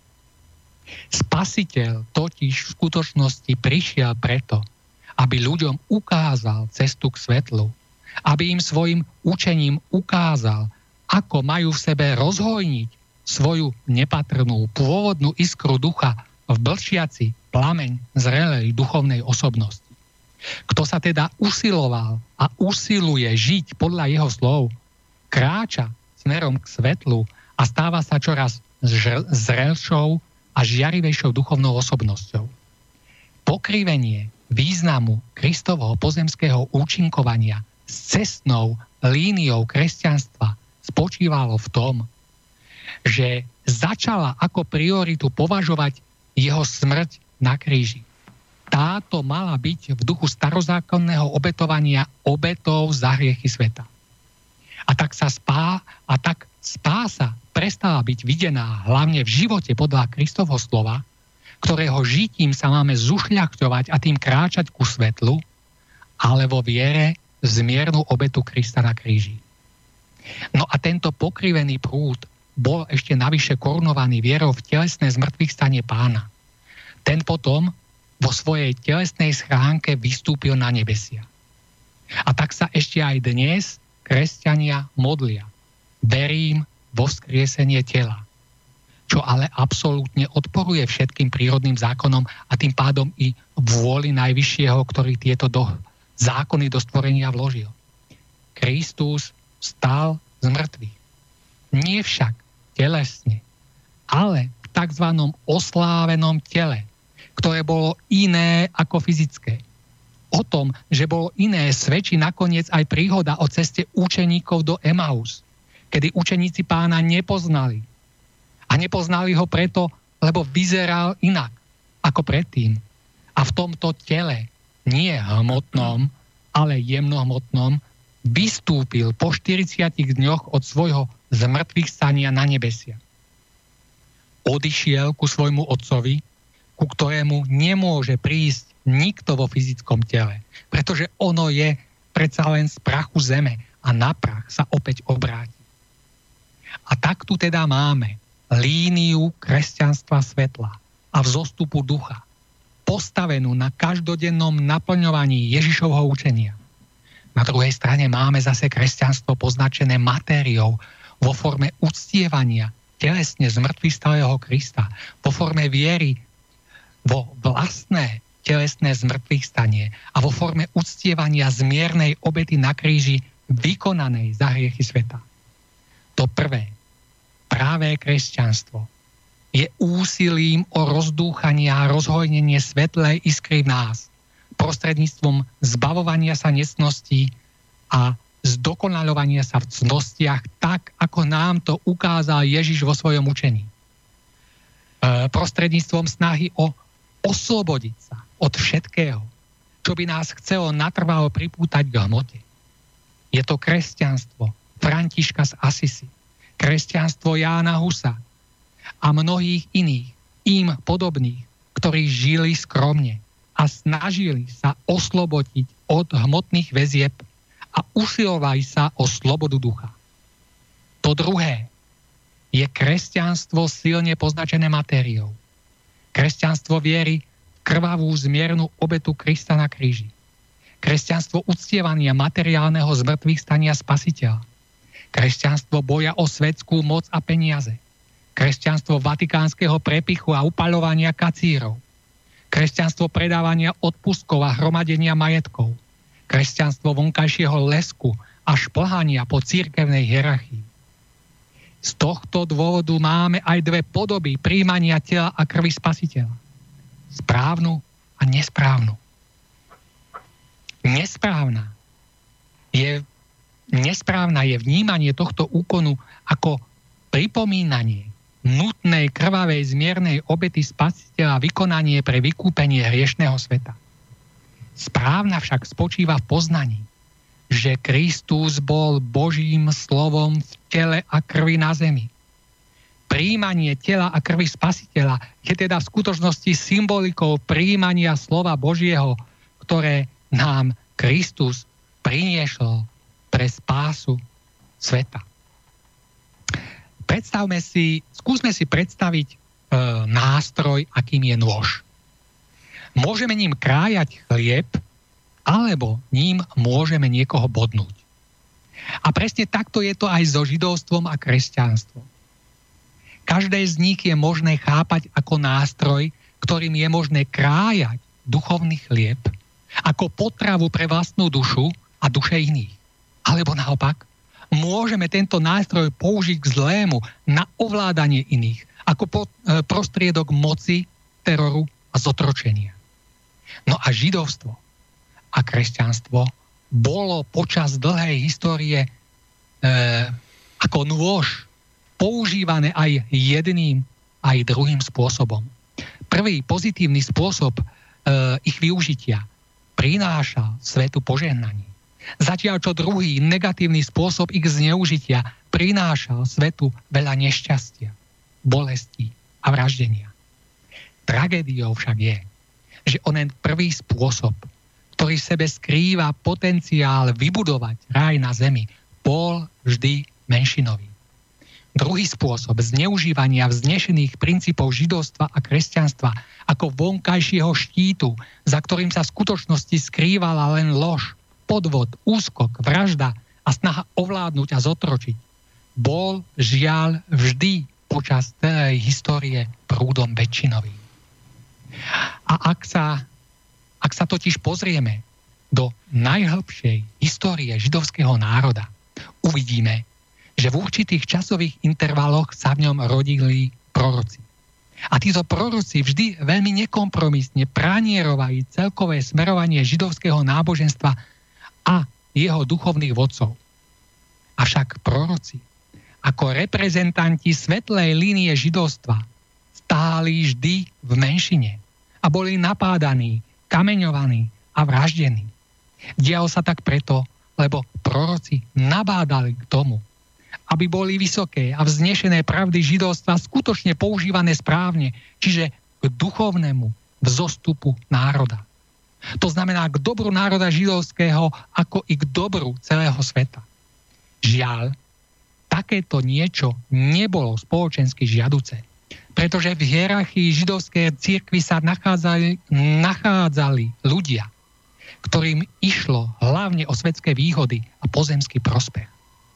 Čiže o vplyv, moc a vlastný pohodlný život bez práce.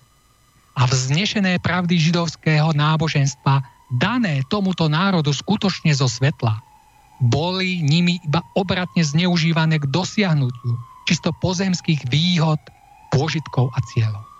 A preto boli proroci nepohodlní. Preto boli kameňovaní a vraždení.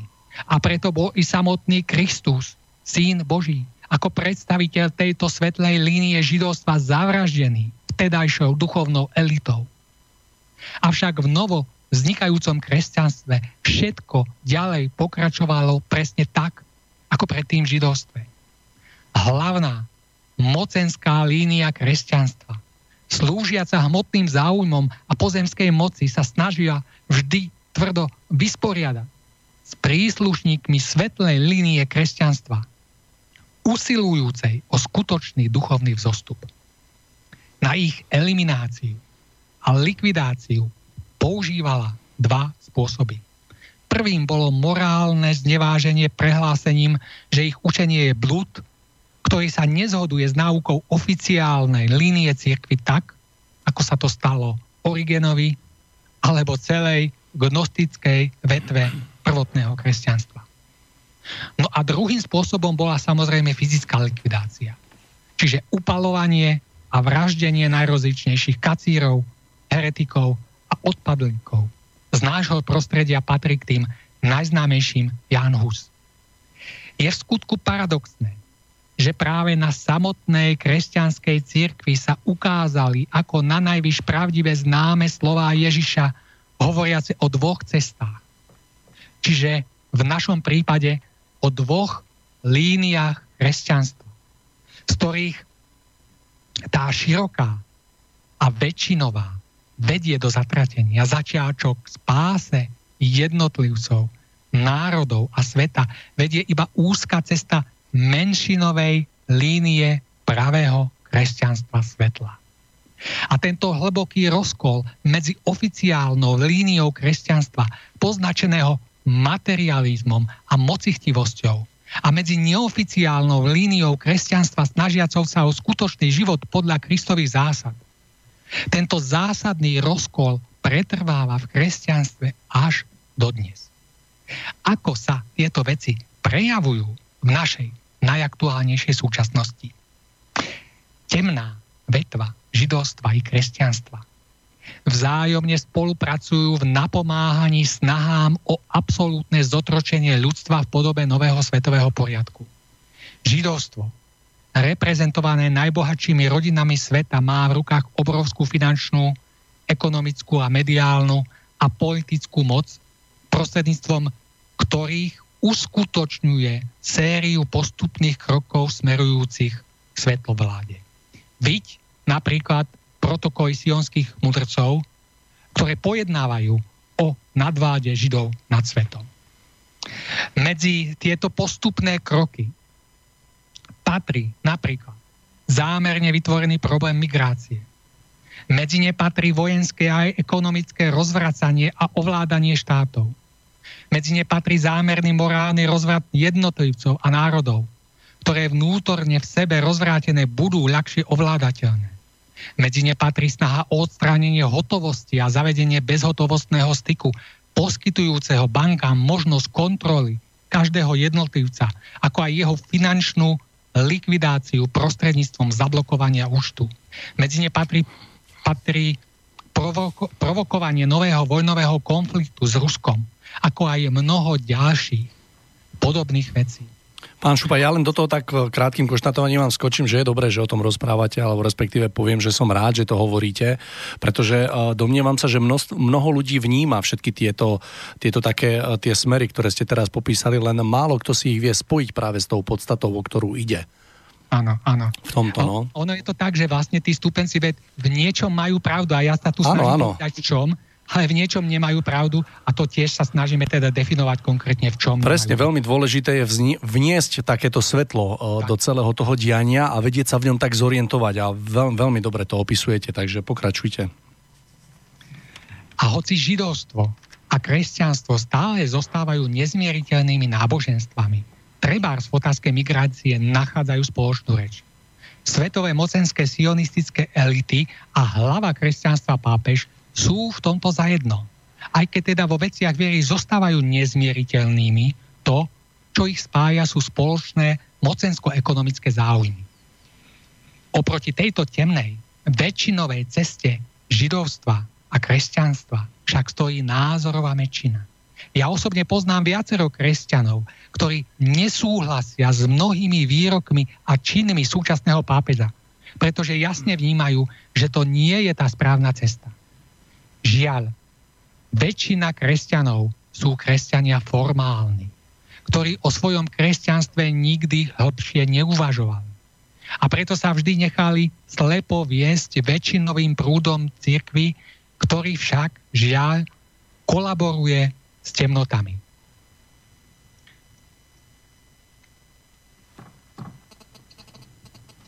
Poč, po, poču, počujeme sa, hej? Dobre.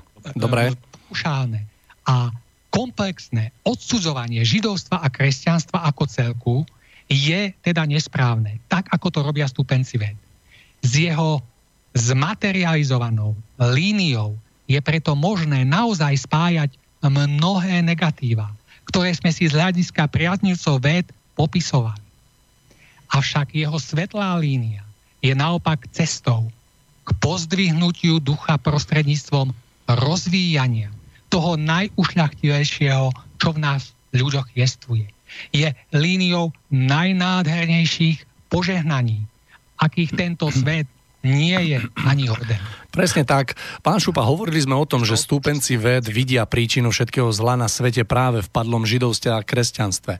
A ako ste však spomenuli, ani židovstvo, ani kresťanstvo nie sú sami o sebe padlými náboženstvami, čo ale znamená, že nie sú ani príčinou všetkého zla vo svete. Skúsme sa pozrieť, kde ale hľadať túto príčinu. Čo je príčinou vlastne zla vo svete? Čo spôsobilo, že židovstvo a kresťanstvo boli roztrieštené na tie dve línie, na líniu svetla a líniu temna? Áno. A, takže e, naše univerzum je priestorom, e, keď teda opäť použijeme učenie ved, e, kde medzi sebou neustále bojujú dve sily. Sila ducha a svetla so silou hmoty a orientácie iba na matériu. A preto žiaden človek nemôže slúžiť dvom pánom a sedieť na dvoch stoličkách vždy si musí vnútorne vybrať iba jedno jediné, čo pre ňoho bude v jeho živote prioritné a rozhodujúce. Buď teda hodnoty ducha, alebo hodnoty hmoty. A práve v charaktere tohto výberu spočíva všetko zlo nášho sveta. Pretože ľudia stále preferovali a stále preferujú hlavne hodnoty hmoty. A cez svoju nízku, iba čisto materiálnu orientáciu sa potom dívajú dokonca aj na náboženstva. Strhávajú ich hlboko do matérie tak, aby vyhovovali ich vlastnej hmotárskej orientácii. No a mnohé biblické príbehy, ale vlastne celá Biblia ako taká je svedectvom toho, tohto neustáleho boja medzi duchom a hmotou. Na jednej strane sa teda v Biblii hovorí o ľuďoch hodnot ducha. Ide o hodnoty citovosti, hodnoty vysokých a ušľachtilých hodnoty pravého človečenstva, hodnoty kráľovstva nebeského a hodnoty lásky stvoriteľovi. Na druhej strane sa ale v Biblii hovorí zároveň aj o ľuďoch hodnot hmoty. Medzi tieto hmotné hodnoty patrí v prvom rade uctievanie chladnej materialistickej rozumovej racionality. A práve jej pričinením vznikajú všetky negatívne ľudské vlastnosti, ako je bezohľadnosť, egoizmus, chamtivosť, vypočítavosť, nečestnosť a mnohé iné. No a práve v Biblii nachádzame množstvo svedectiev tohto veľkého väčšného zápasu, pričom tak, ako to už v živote býva, raz výťazia sily svetla ducha a raz zase sily hmoty a nízkosti. A to či už v určitom náboženstve, v určitom národe, alebo v určitom človeku. Preto teda nachádzame v Biblii treba príbeh o Jakubovi a Ezauovi. Ezau bol starší a mal pr- e, právo prvorodeného. Mladší Jakub sa však prestrojil za Ezaua a od slepého zomierajúceho otca získal podvodným spôsobom požehnanie určené prvorodenému. A spolu s ním jeho práva. Tento príbeh je teda v podstate priamým, e, podľa stupencov ved, v podstate priamým návodom k podvodu, lži a pretvárke, ktorých je súčasný svet práve vinou židokresťanstva plný. Alebo uh, treba priaznivci, uh, stupenci ved upozorňujú na príbeh o krásnej žene stotníka Uriáša, ktorá sa zapáčila kráľovi Dávidovi. Ten dal poslať Uriáša v boji zámerne do prvej línie, aby zahynul a on si ju mohol vziať, on si ju mohol vziať. Ak budeme zlomyselní, tak ako to robia stúpenci ved, môžeme povedať, že je to opäť iba návod na bezúzne oddávanie sa zmyselným vášňam a to za akúkoľvek cenu. V prípade Jakuba a Ezaua je to návod na faloš a podvod. No a podobným spôsobom by sme mohli pokračovať stále ďalej a nachádzať v Biblii príklady všetkých ostatných necností, a na základe toho by sme mohli tvrdiť, že Biblia nás e, k podobným necnostiam priamo nabáda tak, ako to robia a tvrdia niektorí stupenci ved. Ale ako už bolo povedané, Biblia ako taká je obrazom veľkého boja medzi duchom a hmotou. A preto je v nej možné nájsť mnoho príkladov, v ktorých ľudia podľahli priorite hmoty a s ňou spojeným nízkostiam ale zároveň v nej môžeme nájsť i množstvo príkladov veľkosti človeka, ktorý sa je schopný svojim čistým a cnostným životom pozdvihnúť až k výšinám ducha a pravej ľudskosti. Záleží teda iba na nás. Čo tam vidíme a čo si vyberieme. Či tam vidíme len ospravedlnenie svojich nízkostí, vyvstávajúcich z nášho podliehania hmote, alebo či tam vidíme hlavne to, čo nás má pozdvihnúť a posilniť v konaní dobra a v zušľachťovaní sa v cnostiach. Vezmeme si treba príbeh o Sodome a Gomore. Išlo o dve mestá, v ktorých sa obrovským spôsobom rozrástla neresť a ľudská nízkosť. Jediným, kto zostal v tomto bahne spravodlivým bol Lot. Pre do neba volajúcu neresť sa hospodin rozhodol mesta zničiť. Lot bol varovaný, aby ušiel a ako náhle sa ocitol v bezpečnej vzdialenosti, obe mestá boli zničené. Posolstvo tohto príbehu je jednoznačné. Ľudia, podliehajúci zvrátenej zmyselnosti a zvrhosti, budú zahubení. Zachrániť sa môžu iba tí, ktorí sú čistí, ušľachtilí a dobrí. Iba oni nachádzajú zalúbenie a milosť v očiach pána. Nezabiješ, nezosmilníš, nepokrádneš, nebudeš krivo svedčiť, nebudeš žiadostivý majetku bližného svojho ani ničoho, čo jeho je. Ako môže niekto tvrdiť, že židokresťanstvo je padlým náboženstvom, keď ňom nachádzame tieto základné mravné postuláty. Veď predsa ich zachovávanie, ako sme už spomínali, uh, uh, zachovávaním každý človek nevyhnutne duchovne rastie a tým sa postupne približuje k dosiahnutiu svojho konečného cieľa, ktorým je kráľovstvo ducha, kráľovstvo svetla, kráľovstvo nebeské. O svetlej podstate kresťanstva je predsa, ja, e, predsa jasne svedčia nádherné slová zo začiatku Jánovho evanielia. Svetlo svieti vo tme, ale tma ho neprijala. To znamená, svetlo ducha svieti vo, tve, vo tme hmoty. Ale tmou hmoty zaslepení ľudia ho nepríjmajú. Môže byť naozaj krvavým a padlým božstvom stvoriteľ, ktorý nám ústami svojho syna Ježiša hovorí o potrebe dodržiavania najvyššieho princípu bytia, za ktorý považuje lásku k blížnemu ako k sebe samému. Nie. Príčinou všetkého zla na svete nie je židokresťanstvo a e, nie je židovstvo ani kresťanstvo. Príčina tkvie v základnej hodnotovej orientácii ľudí buď silám hmoty, alebo k silám ducha. A podľa tejto svojej základnej hodnotovej orientácie pristupujú nie k svojmu vlastnému životu, ale dokonca i k náboženstvám, i k židovstvu a kresťanstvu.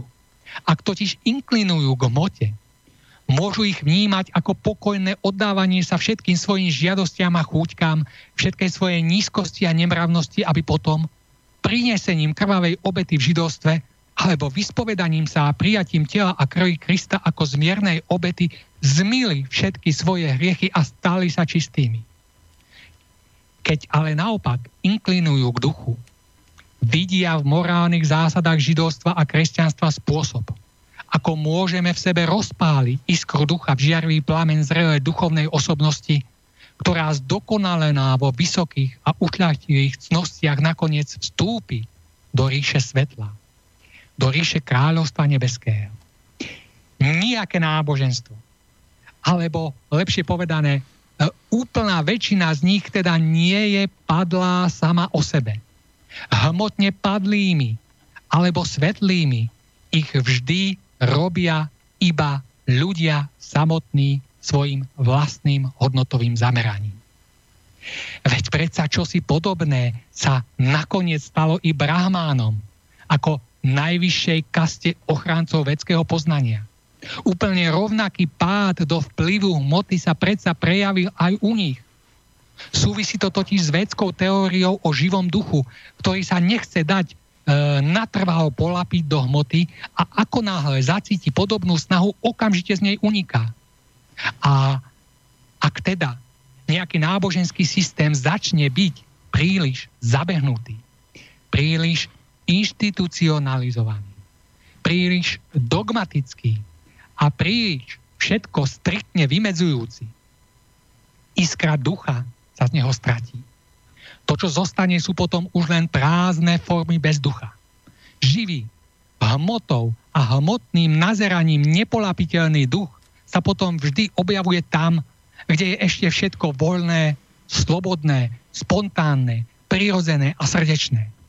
A keďže toto sa svojho času, a keďže toto svojho času postihlo i brahmánov, ochráncov a nositeľov vedského poznania, muselo sa práve poznanie znovu obnovené a v plnej sile opätovne zrodiť v buddhizme. Ale i buddhizmus postihol rovnaký osud materializácie. Konkrétnym dôkazom sú známe buddhistické modlitebné valčeky, ktoré stačí iba roztočiť, keď idete vedľa nich a modlitba na nich napísaná sa rozletí do celého sveta. Už to teda nebolo ono pôvodné, vnútorne hlboko precítené slovo modlitby, ktoré sa do sveta šíri ako požehnanie. Už to bola len bezduchá materializácia, spočívajúca v mechanickom otáčaní modlitebných chvalčekov. A preto duch védského poznania opustil aj buddhizmus a vo svojej čistej podobe sa znovu objavuje v gnostickom kresťanstve. A tak ako v židovstve a kresťanstve, rovnako i v brahmanizme či v buddhizme existujú vedľa seba dve línie, predstavujúce odveky vzájomný boj dvoch základných síl. Sily ducha a sily hmoty. Sily ducha vedúcej všetko k dobru, ušľaktivosti, čistote, spravodlivosti a ku svetlu. A sily hmoty strhávajúcej všetko k egoizmu, karierizmu a prospechárstvu k honbe za materiálnymi a zmyslovými pôžitkami, ktorých bezohľadné naplňovanie dokáže rozum sám pred sebou vhodne ospravedlňovať. Priaznivci ved považujú napríklad za čistochtonické, čiže na božstvo zeme a na matériu na matériu orientované náboženstvo Aztékov. Pretože Aztékovia obetovali svojmu božstvu srdce nepriateľov, ktoré im vyrezali z hrude a ešte tlčúce položili na obetný oltár. Táto skutočnosť ale napriek, e, ale naopak potvrdzuje teóriu zhubnej materializácie pravého poznania, ktoré spočívalo vo vedení, že srdce človeka je najdôležitejšie. Že človek má obetovať Bohu svoje čisté, dobré, láskavé a spravodlivé srdce. Toto bolo podstatou, čistou podstatou náboženstva Aztékov. Avšak postupná degeneratívna materializácia tohto pôvodného správneho poznania napokon dospela až k surovému obetovaniu fyzického srdca vytrhnutého človeku priamo z hrude. Pokiaľ budú teda na zemi výťaziť sily hmoty tým, že sa bude smerom k matérii a chladnej rozumovej racionalite orientovať väčšina ľudí, budeme žiť nevyhnutne práve v takom morálnom a duchovnom marazme, akom sa nachádzame v súčasnosti. Budeme žiť vo svete bezohľadnosti, chamtivosti, podvodu, klamstva, pokrytectva, nevraživosti, zvrhosti, závisti, konfliktov, vojen a vraždenia. Budeme žiť v dobe, v ktorej sa ešte aj náboženstva, ktoré ešte aj náboženstva slúžia iba čisto materiálnym, nízkym, zišným a mocenským účelom. Pokiaľ ale ľudia nastúpia cestu jediného pravého náboženstva, a síce náboženstva v zostupu ducha, náboženstva zbavovania sa necností a zušľachťovania sa v cnostiach, náboženstva úsilia o dobro, spravodlivosť, ušľachtilosť a čistotu, budeme kráčať ku svetlu ducha. A toto svetlo v nás a okolo nás prinesie potom svetu dobro, o akom môžeme zatiaľ iba snívať. Prinesie mu mier, porozumenie, pokoj, harmóniu a spoluprácu medzi ľuďmi. Vnútorne bude čoraz viacej rozpaľovať iskru nášho ducha, aby táto po dosiahnutí maximálnej svetlosti mohla vstúpiť do svet, svetlej ríše ducha, čo je konečným cieľom a jediným zmyslom bytia každého z nás. Veci teda musia byť poznané také, aké sú. A to znamená, že i prížina všetkého zla na zemi musí byť poznaná správne, pretože inak sa budeme stále iba hádať, koho viera je dobrá a koho padlá. Zatiaľ čo pravá príčina zla, spočívajúca v zotročení iskry ducha prebýva, prebývajúcej v nás hmotou a hmotným rozumom, bude naďalej hodnotovo devastovať ľudí, bude naďalej hodnotovo devastovať náboženstva, celý svet, až nás napokon doženie až k seba zničeniu. A ja by som možno uh, teraz uh, uh, túto stať alebo tento blok zakončil. Pán Kováčika, mohli by sme si dať ako ďalšiu pesničku. Dobre, dobre, takže môžeme hneď, hej? S tým, že, že vlastne potom uh, začneme, zahájime uh, ďalší nový blok. Dobre, a máme tu aj nejaké mailiky, tak by, takže by sme sa na ne troška tak pozreli a dobre, budeme dobre, v tom pokračovať. Dobre, takže krátka prestávočka, vybral som pieseň od Petra Rezeka z písne lesu, vod a strání.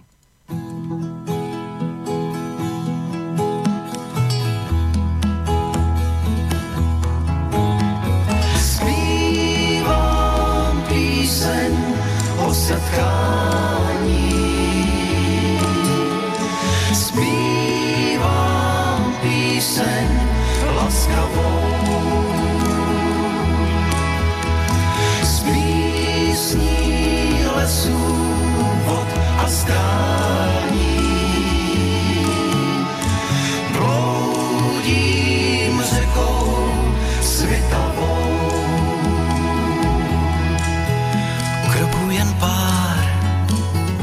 A najdeš výšku zbání. Kroku jen pár a města vidíš kvést. Kraje potůčků a lesů tam najdeš mír, klid a mír.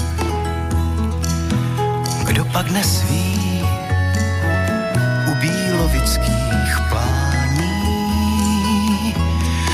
kdo pak to ví, že byl jen stín, dávno vítr jiný, zavál ty domky z hlíny, co zbylo z nich, dnes tu svítí dětský smích.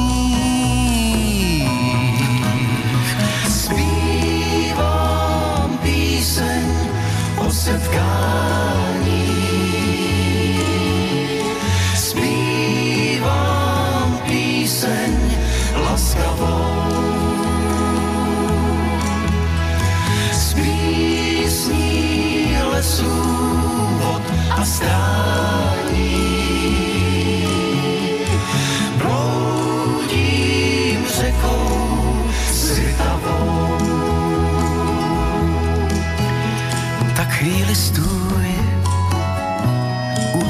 Adamovských mlínů. Jen chvíli stůj a poznáš sám, proč kraj moudrých lišek, krasu a pampelišek měl tolikrát básník dávný, měl tak rád.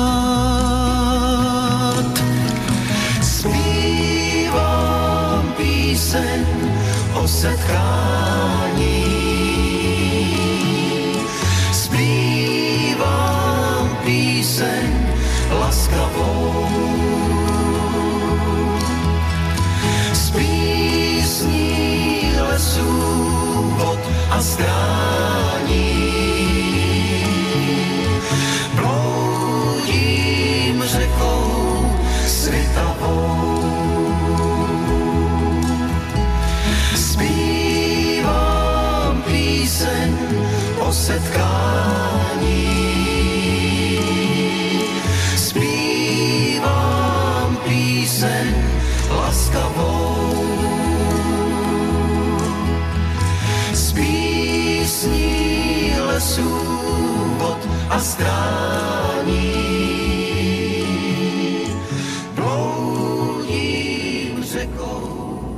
Nám Petr Rezek, verím, že touto piesňou som urobil mnohým radosť, lebo je naozaj veľmi pekná. E, Naša relácia sa pomaly, ale isto priblížila ku koncu. Nachádzame sa v záverečnej tretine. Pán Šupa, ešte predtým, ako vám odovzdám slovo, rád by som prečítal, máme tu pár mailov, tak ak môžem, Áno, nech sa Počujeme sa.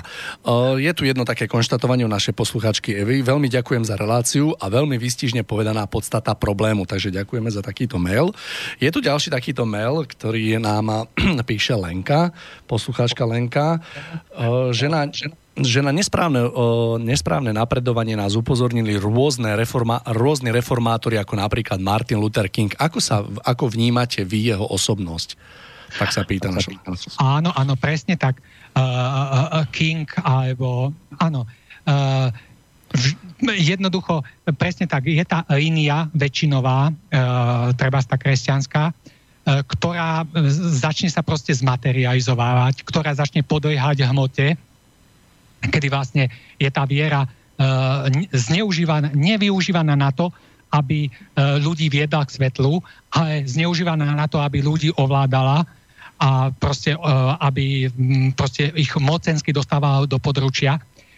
Avšak uh, proste uh, z hľadiska toho svetlého, čo, čo všetky tie náboženstva vo svojej podstate obsahujú, majú zakotvenie vo svetle, boli zo svetla chcené a preto áno, v určitých zlomových momentoch prichádzajú do týchto náboženstiev rôzne reformátori, ktorí, ktorých úlohou, životnou úlohou alebo poslaním zo svetla je poukázať práve všetk- na tieto chyby a nedostatky a, a Uh, jednoducho reformovať tú církev správnym spôsobom. Veď v podstate tá reformácia, nemecká reformácia bola o tom, že uh, bola vlastne dôsledok uh, tých, tých, tých uh, uh, negatívnych praktik Ríma a vtedajšej pápeskej cirkvi, kedy vlastne všetko to degenerovalo a už, už až príliš očividne a vlastne v, v, ako v odpovedi na to zo sveta prišiel človek, ktorý, ktorý sa snažil tú, tú církev očistiť od toho nesprávneho a nasmerovať ju tým správnym spôsobom. Takže áno, je to tak. Uh, ja sa vlastne týmto spôsobom pozerám na všetkých tých reformátorov. Jan Hus bol, podobný. Opäť, keď si pozrete tú trilógiu o Janovi Husovi, ako uh, úžasná vec o tom, ako vlastne išiel proti v tej te, vtedajšej oficiálnej linii cirkvi, pretože bola opäť proste spojená s mocnými a bohatými sveta, bola materialistická, zneužívala ľudí, dávala kamene na miesto chleba, neviedla ich do kráľovstva nebeského, ale parazitovala na nich a práve mm, uh, Hus prišiel a snažil sa ju očistiť a vieme, ako dopadol, pretože proste bol nepohodlný. Takže uh, takto to teda vnímam. Ja len doplním, ja keď som si čítal vlastne o Martinovi Luterovi, tak on sa nachádzal vo veľmi ťažkej pozícii, pretože v tých, tých časoch bola tak dogmatická tá viera, ale veľmi krásne bolo, on bol veľmi dobre pripravený a keď som čítal vlastne jeho také uh, všetky názory a postoje k tým jeho výtkam, ktoré mu vlastne súčasná, tak nazvem to garnitúra, tá církev vtedy vytýkala, tak naozaj si s tým veľmi, veľmi dobre poradil a naozaj jeho slova sa dotýkali všetkých ľudí. Áno.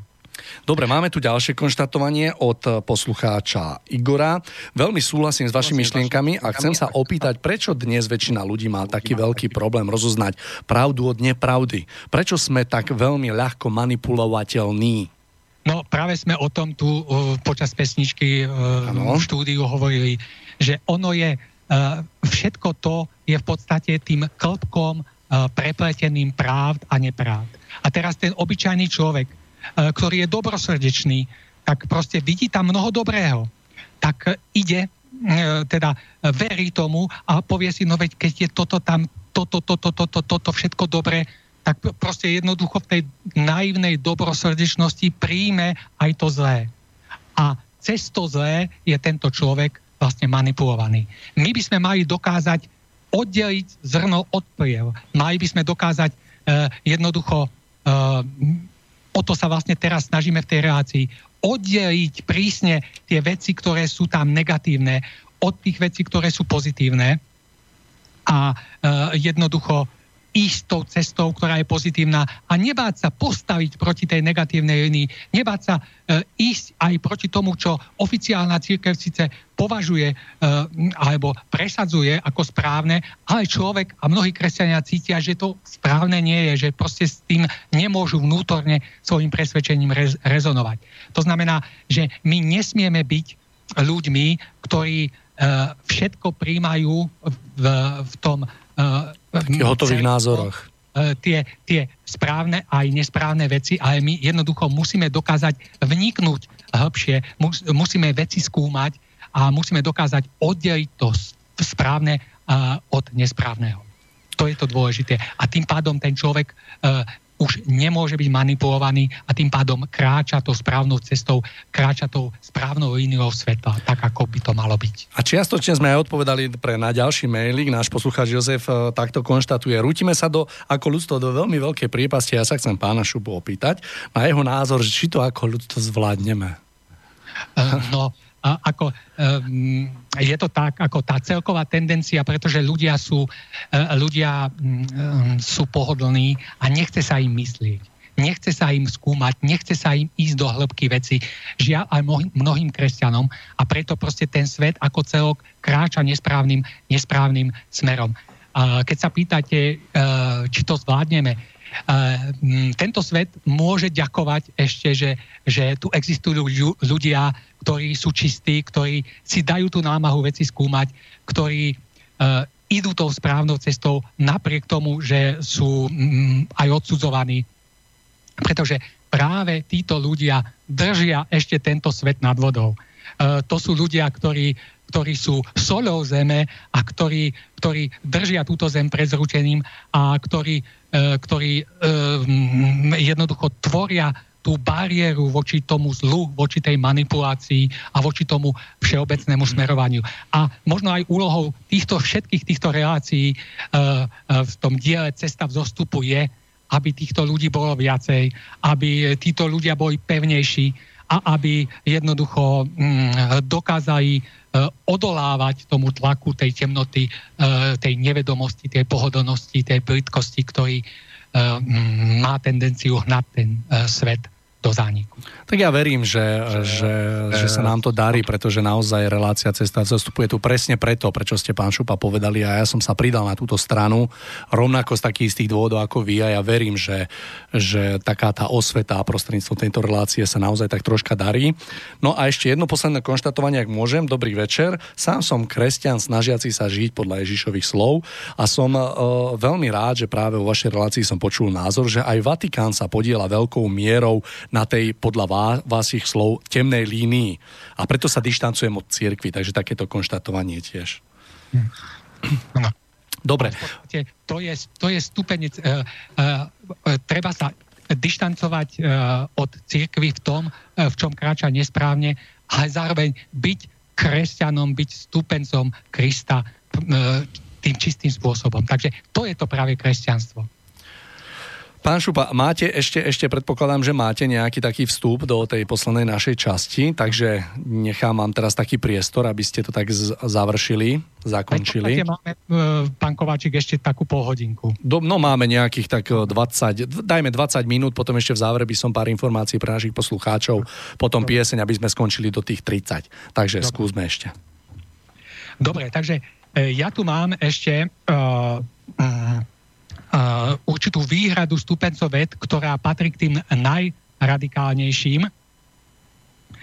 A síce ide o to, že uh, niektorí stupenci ved uh, tvrdia, že Ježiš Nazarecký nikdy fyzicky neexistoval. Tvrdia, že ide vraj len o Židmi čisto literárne vytvorenú postavu, ktorej učenie bolo odkopírované a prebraté od gnostika Šimona Mága.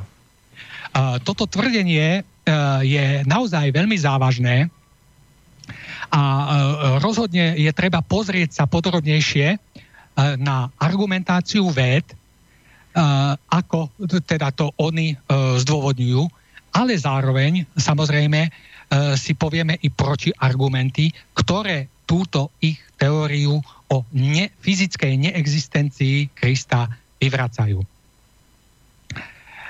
A Šimon Mák alebo Simon Magnus bol súčasníkom Ježiša Krista.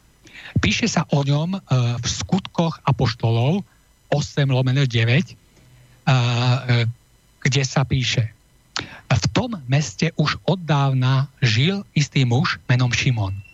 Bol čarodejníkom a zavádzal samaritánsky ľud, tvrdiac o sebe, že je čím si veľký. Všetci od malého až po veľkého ho počúvali a hovorili. On je sila Božia, ktorá sa volá veľká. Počúvali ho preto, lebo svojimi čarami ich už dlhší čas zavádzal, ale keď uverili Filipovi, ktorý im hlásal blahozvesť o kráľovstve Božom a o mene Ježiša Krista, dali sa mu pokrstiť.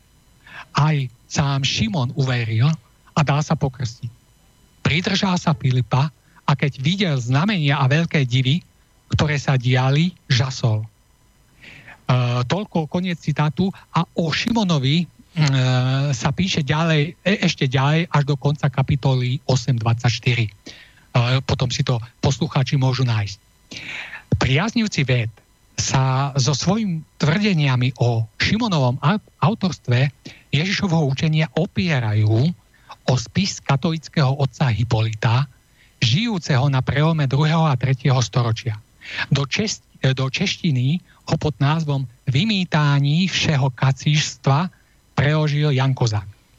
V násejskom traktáte, ktorý je jeho súčasťou, popisuje Hipolitus rôzne ranno-kresťanské gnostické sekty a ich kacírske odchýlky od pravého učenia cirkvi.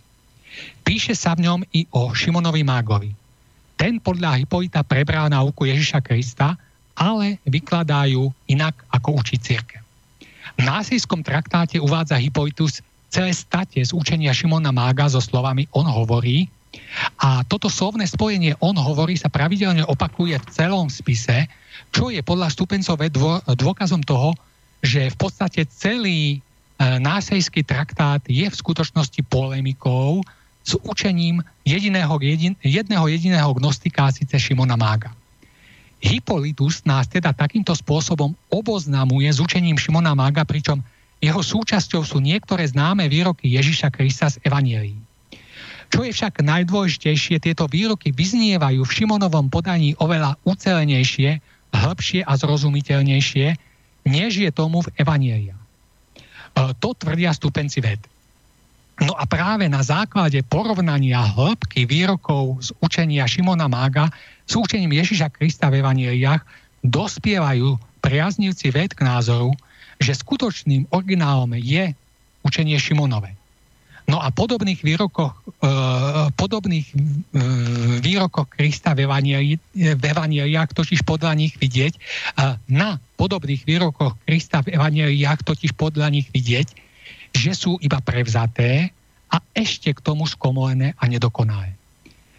Podľa priaznivcov ved to teda znamená, že gnostické učenie Šimona Mága je pôvodné a oveľa dokonalejšie, zatiaľ čo Evanielia predstavujú už len jeho menej dokonalé kópie. A vo svojich úvahách potom pokračujú ďalej tvrdením, že Ježiš e, v podstate ani nikdy neexistoval, že to bola iba Židmi čisto literárne vytvorená podstava. Ako je to teda v skutočnosti? Kde je pravda? Uh, skôr ako si odpovieme na tieto závažné otázky, uh, bolo by určite dobré vysvetlenie pojmu gnostické kresťanstvo. Gnostické kresťanstvo sa skladá z dvoch slov. Gnostický a kresťanstvo. Gnóza znamená po grecky poznanie. V našom prípade ide o poznanie podstaty bytia a zmyslu ľudskej existencie.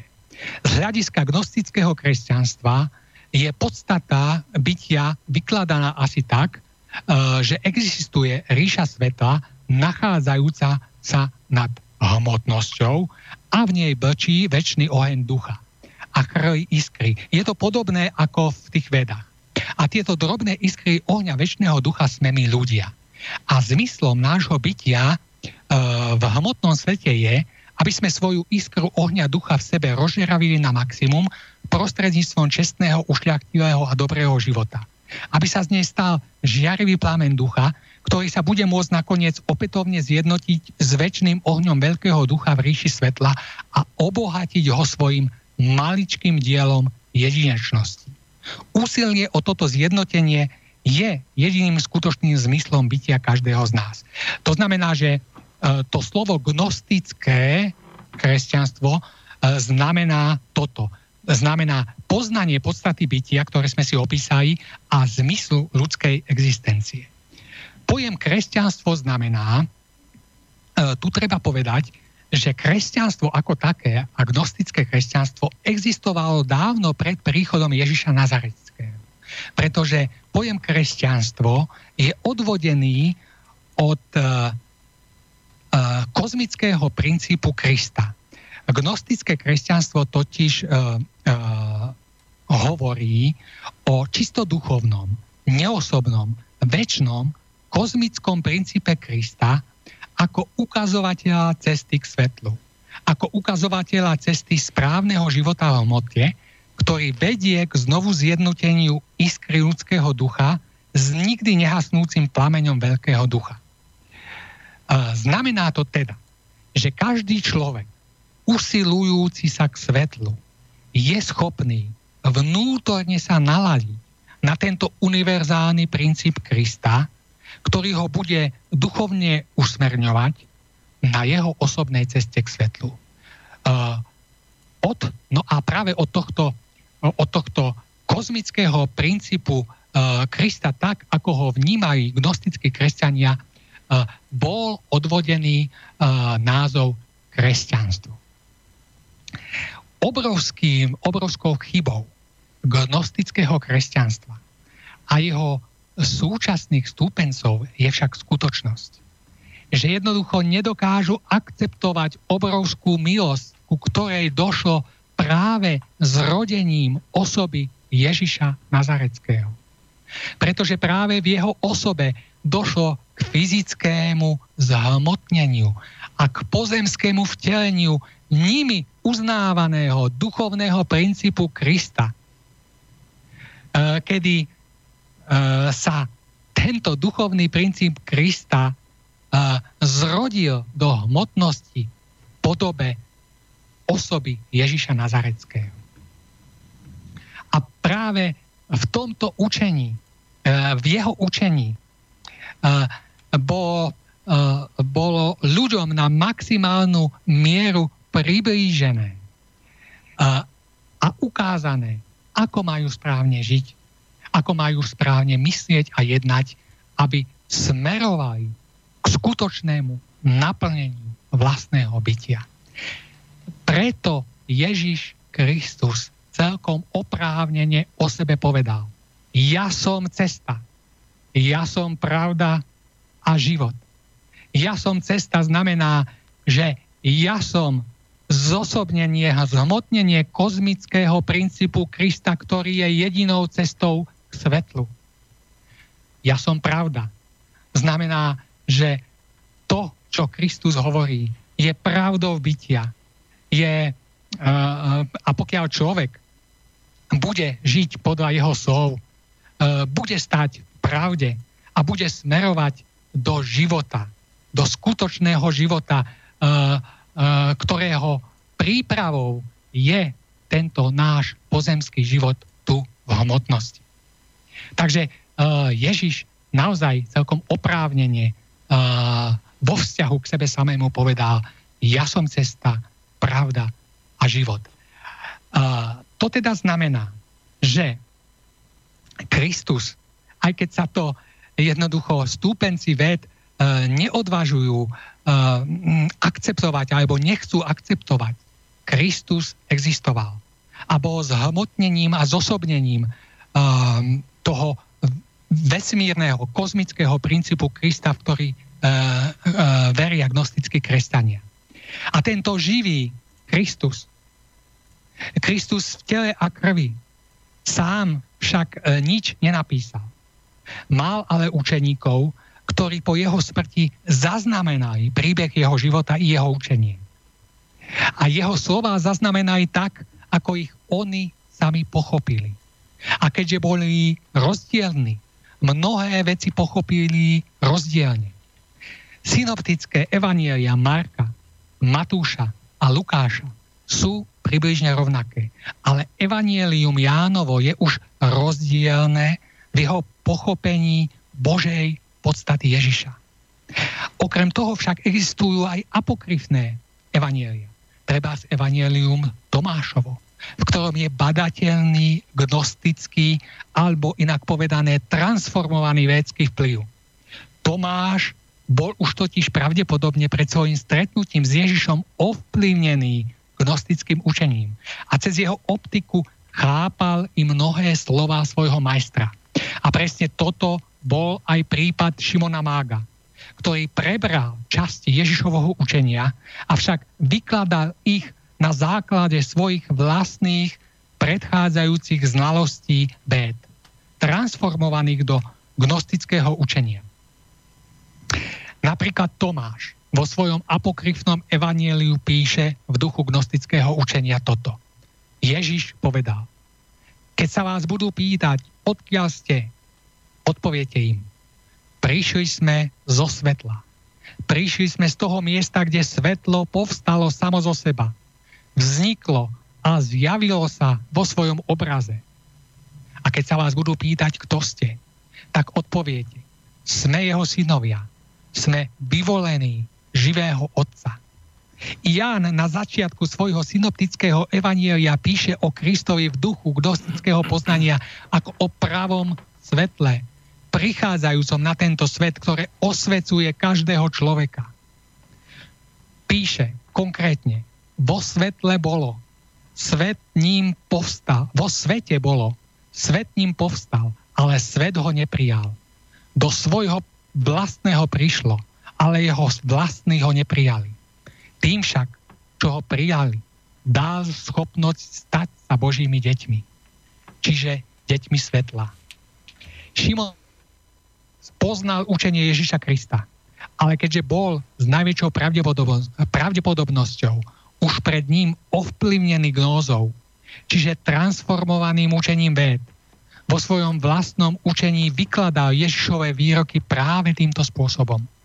No a je potom úplne pochopiteľné, že súčasným priaznívcom ved vyznieva Šimonova interpretácia niektorých výrokov Ježiša v jeho védsko gnostickom výklade oveľa ucelenejšie a zmysluplnejšie, ako je tomu v synoptických evaníliách. Ježiš však hovoril priamo z pravdy, z ktorej bol, z ktorej boli kedysi dávno inšpirované aj védy. Ježiš totiž prišiel na zem z tejto jedinej, väčšnej a živej pravdy. Bol jej pozemským vtelením. Bol samotným slovom Božím v ľudskom tele. Preto vždy hovoril všeobsiahlo, bez toho, že by sa nechal zviazať terminológiou nejakého vtedy jestvujúceho alebo dávneho náboženstva. Preto ho židovská duchovná elita považovala za rúhača a preto bolo možné nájsť v jeho slovách i odozvu dávneho védského poznania. Sám však nič osobne písomne nezaznamenal a preto všetko, čo nám po ňom v jeho píso, e, v písomnej podobe zostalo, bude vždy odzrkadľovať iba mieru osobného pochopenia konkrétneho autora. A to na základe jeho osobnej duchovnej zrelosti alebo na základe jeho predchádzajúceho duchovného poznania, ktorým bol tento autor ovplyvnený. A preto tiež, výklad, a preto tiež vykladal Šimon Mák e, vo svojom učení niektoré výroky Ježiša Krista sebe vlastným spôsobom, čo bolo príznačné pre mnohé vtedajšie gnostické sekty. Tieto gnostické skupiny boli prirodzenou súčasťou radného kresťanstva, ale neskôr bola celá gnostická vetva prvotného kresťanstva zavrhnutá, pretože podľa církevných otcov obsahovala blúdy prinesené z iných náboženstiev, ako i rôzne vplyvy, treba z indické alebo perské. Skutočná pravda e, bola ale taká, že gnóza ako princíp individuálneho duchovného poznávania cesty k svetlu bola nepohodlná. Nepohodlná, nepohodlná preto, lebo mocensky čoraz viacej sa upevňujúca oficiálna církev začala nahrádzať princípy slobodného a samostatného poznávania cesty k svetlu princípom viery. Viery v nariadenia, tézy a dogmy oficiálnej cirkvi, ktorá sa z predchádzajúceho slobodného a čisto duchovného spoločenstva začal transformovať do pozície svetského mocenského činiteľa. Vyzdvihovanie učenia Šimona Mága možno teda vnímať ako určitý druh nostalgie za strateným, zabudnutým a oficiálnou církvou zavrhnutým prúdom prvotného gnosticko-védského kresťanstva, pričom z hľadiska skutočnej pravdy išlo o poznanie veľmi hlboké a nesmierne duchovne inšpirujúce. Poznanie, ktoré nám má čo povedať i dnes, pretože v mnohých ohľadoch oveľa správnejšie objasňuje zmysel slov Ježiša Krista, než tomu bolo oficiálnej cirkvi, pomaly sa transformujúce vo svetskú mocenskú organizáciu. Celkom logicky boli preto církvo medzi synoptické evanielia vybrané iba spisy, ktoré neobsahovali gnosticko védske vplyvy. Všetko ostatné začalo byť popierané a považované za kacierstvo. Církev totiž chcela vládnuť a ovládať. Preto jej dokonale vyhovoval model uh, pápežskej, centralizovanej cirkvy, odkiaľ vychádzajú záväzne pravdy viery, o ktorých sa už ďalej neuvažuje a nepochybuje. Uh, gnostický dôraz na samostatné duchovné napredovanie bez potreby sprostredkovateľa sa preto stal absolútne neakceptovateľný. E, k pokusom priaznivcov ved o zdiskreditovanie faktu reálnej existencie Krista patrí napríklad aj tvrdenie, že v životopisoch Budhu, žijúceho 500 ročí pred Kristom, preložený zo sanskr- sanskrtu, sa hovorí o tom, ako Budha uzdravoval, ako chodil po vode, alebo ako zázračne nasytil zástupy. A Ježiš uzdravoval, chodil po vode a zázračne nasytil zástupy. Je to teda vraj jasný dôkaz toho, ako sa židovskí plagiátori inšpirovali životopisom Budhu a rovnaké prvky využili pri svojom literárnom vytváraní fiktívnej postavy Ježiša. Pravda je ale iná. Kto totiž prichádza priamo od Boha ako Ježiš, alebo kto pochádza z ríše ducha s konkrétnym poslaním ako Buddha, má vo svojej výbave určité štandardné vyššie schopnosti. Čo znamená, že o nejakom kopírovaní a preberaní nemôže byť ani reči. V oboch prípadoch ide totiž o úzke prepojenie smerom k výšinám, ktorého dôsledkom sú určité vyššie schopnosti. No a uh, tento blok uh, by som chcel um, zakončiť uh, na záver týmito slovami. Ide o vec, ktorá sa mi zdá byť najdôležitejšia a zároveň najsmutnejšia. Neprekonateľné bloky, ktoré si mnohí stúpenci véd vytvorili voči kresťanstvu, im totiž znemožňujú poznať, že práve v línii kresťanstva svetla a ako pokračovanie poslania Ježiša Krista boli svetu z hora, z výšin, darované nové védy v podobe posolstva grálu. Toto posolstvo totiž čerpá priamo z Božej pravdy tak, ako kedysi dávne védy. A preto v sebe nesie presne tú istú pôvodnú vedskú múdrosť, iba že v novej, dnešnej podobe prispôsob, e, dnešnej dobe prispôsobenej forme. Je to pradávna védská múdrosť e, a v jej novej forme ju môžu rozpoznať iba tí, ktorých duch zostal živý a flexibilný, ktorých duch sa nefixuje iba na vonkajšie formy, ale je schopný za meniacimi sa vonkajšími formami uh, vnímať a vycítiť uh, stále ten istý nezmenený obsah.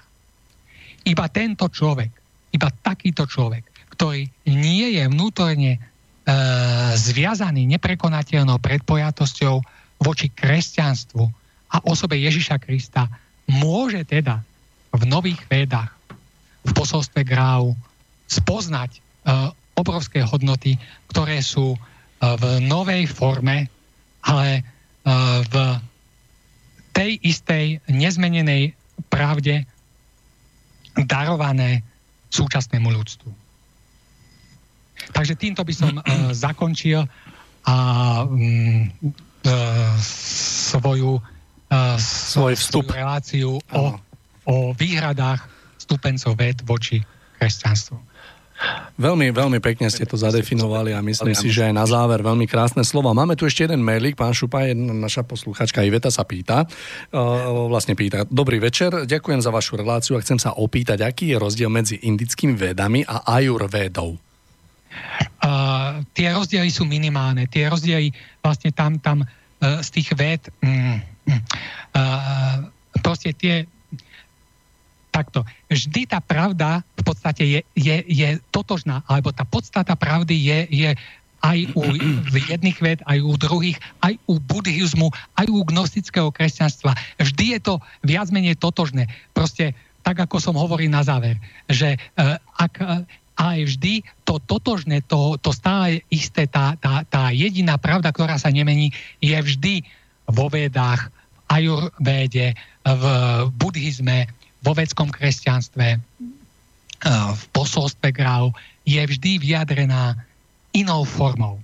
Inou formou, iným spôsobom, ale e, to je práve vlastne určitý, určitá požiadavka pravdy smerom k ľuďom, ktorí jednoducho musia byť živí v duchu, aby v tých zmenených formách vždy dokázali poznávať stále tú istú jedinú a nemennú pravdu. Takže v podstate ten rozdiel je v tom jadre nie je nejaký, je len v tom slovnom vyjadrení a v, v, možno v tom definovaní a v tých definíciách tej pravdy. Tak dobre, tak myslím si, že sme pomaly, alebo pomaly vyčerpávame čas dnešnej relácie. Pán Šupa, ja by som na záver už len chcel pre našich poslucháči pripomenúť pár informácií. Takže Prvou takou informáciou by bolo, že nás čaká o dva týždne jedno veľmi krásne stretnutie s názvom Cesta ušlachtilosti. Takže to sa uskutoční 25.8. v Lubochni, bližšie info na stránke www.bard.sk. Pozerám teraz, že je tam zavesená pozvánka, ale nie je tam zavesený ešte program. Takže ja poprosím, aby, aby sa tak v priebehu budúceho týždňa uh, udialo aby to Tomáš tam zavesil, pretože program je hotový, je veľmi krásny. Majú sa na čo naši, teda naši uchádzači, naši diváci tešiť. Takže ja verím, že sa tam opäť zídeme, taká krásna skupina. Ja sa teším na to nádherné naladenie, ktoré tam vzniká, ktoré až bráni opustiť potom v závere celé podujatie. Pán Šupa, verím, že aj my dvaja sa tam uvidíme. Ja pevne dúfam, že mi mm. okolnosti neznemožnia. A... No, som, Verím, že nie a verím, že vás budem tam môcť srdečne privítať. Veľmi sa na to teším. Veľmi, veľmi, veľmi rád. Ako ja som, ja som, e, doteraz som sa vždy zúčastnila ako vždy, iba tie najlepšie dojmy si odtiaľ od Teším sa, som na tom rovnako, som rád, že vôbec toto stretnutie stret, e, že vzniklo a naozaj rok čo rok je tam veľmi taká krajšia, stále krajšia skupina ľudí, ktorá naozaj vytvára to také naladenie, ktoré je, to sa nedá vlastne ani opísať, to treba zažiť. Ešte doplním vzhľadom k tomu, že e, na budúci mesiac je toto podujatie, takže škola duchovného rozhľadu nebude pokračovať stretnutím v auguste. Myslím, že sa stretneme až v septembri, ale bližšie potom e, povieme, keď bude určený termín. No a e, neviem, to by bol taký samotný záver. Máme nejakých 10 minút dokonca, 5 minút pieseň. Pán Šupač, navrhujem, aby sme dnešné stretnutie ukončili.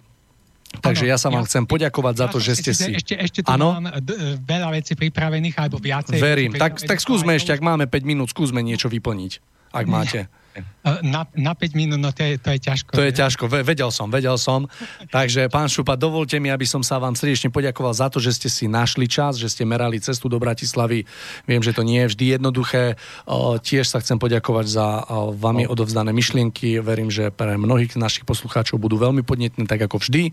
Ja som sa na to veľmi tešil. Pre mňa množstvo nových informácií z takej tej histórie, do ktorej naozaj ja až tak nesiaham a tak ju neovládam. Takže pre mňa veľmi podnetné, že môžem skonštatovať, že naozaj pre mňa osobne to vaše také zadefinovanie toho celého problému bolo veľmi stručné, veľmi výstičné a čo je najdôležitejšie pochopiteľné na to, aby som sa dokázal zorientovať v rámci toho. Ďakujem aj dnešným poslucháčom, ktorí si našli čas a trávili dnešný, uh, tak ako by som povedal, dnešnú chvíľu pri uh, internetových primáčoch a že nám napísali. No a to by bol úplný záver. Ja mám pripravenú myšlienku na záver. Pán Šupa, vám pár slov na záver, nech sa páči. Ja iba ďakujem za, za možnosť uh, prezentovať svoje názory a dúfam, že budú uh, mnohým ľuďom, ľuďom napomocné v tom, že uh, dokážu jednoducho oddeliť plevy od, od pšenice a dokážu oddeliť vo svojom vnútri to, to, tú zmes jednojatu rôznych pravd a nepravd a dokážu potom vykročiť to správnou, čistou, svetou cestou k, k tomu kráľovstvu ducha. Ja tiež verím, že čoraz viacej ľudí bude vedieť sa zorientovať v tomto, v tomto nazvem to bordeli, pretože práve v, tom, v tej orientácii a správnej, správnej definícii uh, všetkých tých okolností okolo nás, ktoré nás obklopujú, spočíva práve to víťazstvo svetla na tejto zemi. Tak ja verím, že uh, nás tam bude stále veľa. Takže, milí poslucháči, to už je úplný záver našej dnešnej relácie. Ja som si pre vás pripravil jednu peknú myšlienku, ktorá znie dobro v slovách vytvorí dôveru, dobro v myslení hĺbku, dobro pri rozdávaní lásku. A to už sú posledné slova. Lúči sa s vami pán Milan Šupa od mikrofónu Mário Kováčik a opäť niekedy, takže do počutia.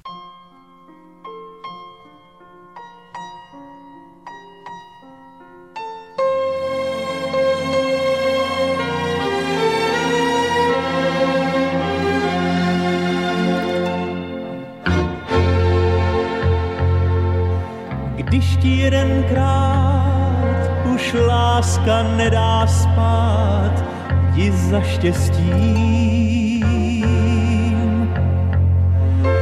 Když se cítíš sám, a nevíš, kudy kam jdi za štěstím. I kdyby směl s Bohem dát, všemu, co směl dosud dát, překroč vlastní stín a lásky plný klín i za štěstím. Běž dál, zbavený všech pout, tvá louč nemá pohasnout. Běž dál,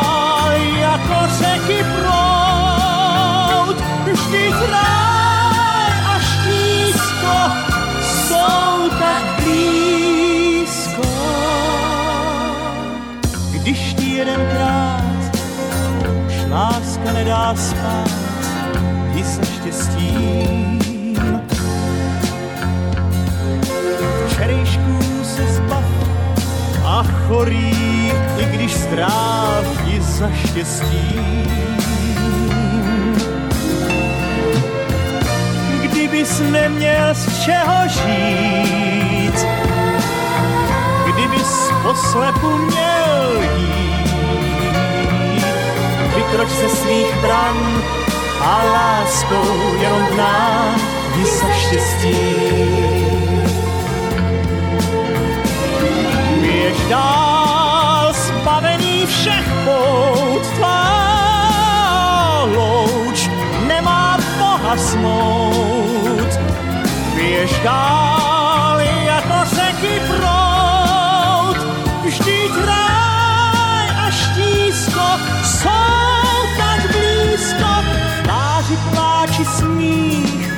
jak jeden z posledních, ti za štěstím. I kdyby tvůj cíl jen krůček vzdálen byl ti za štěstím. I kdybys byl málem stát, před sebou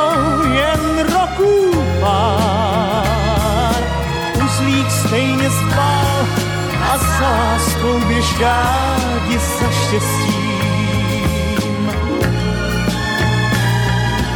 Uzlík stejně spal a za láskou běž ti za štěstím.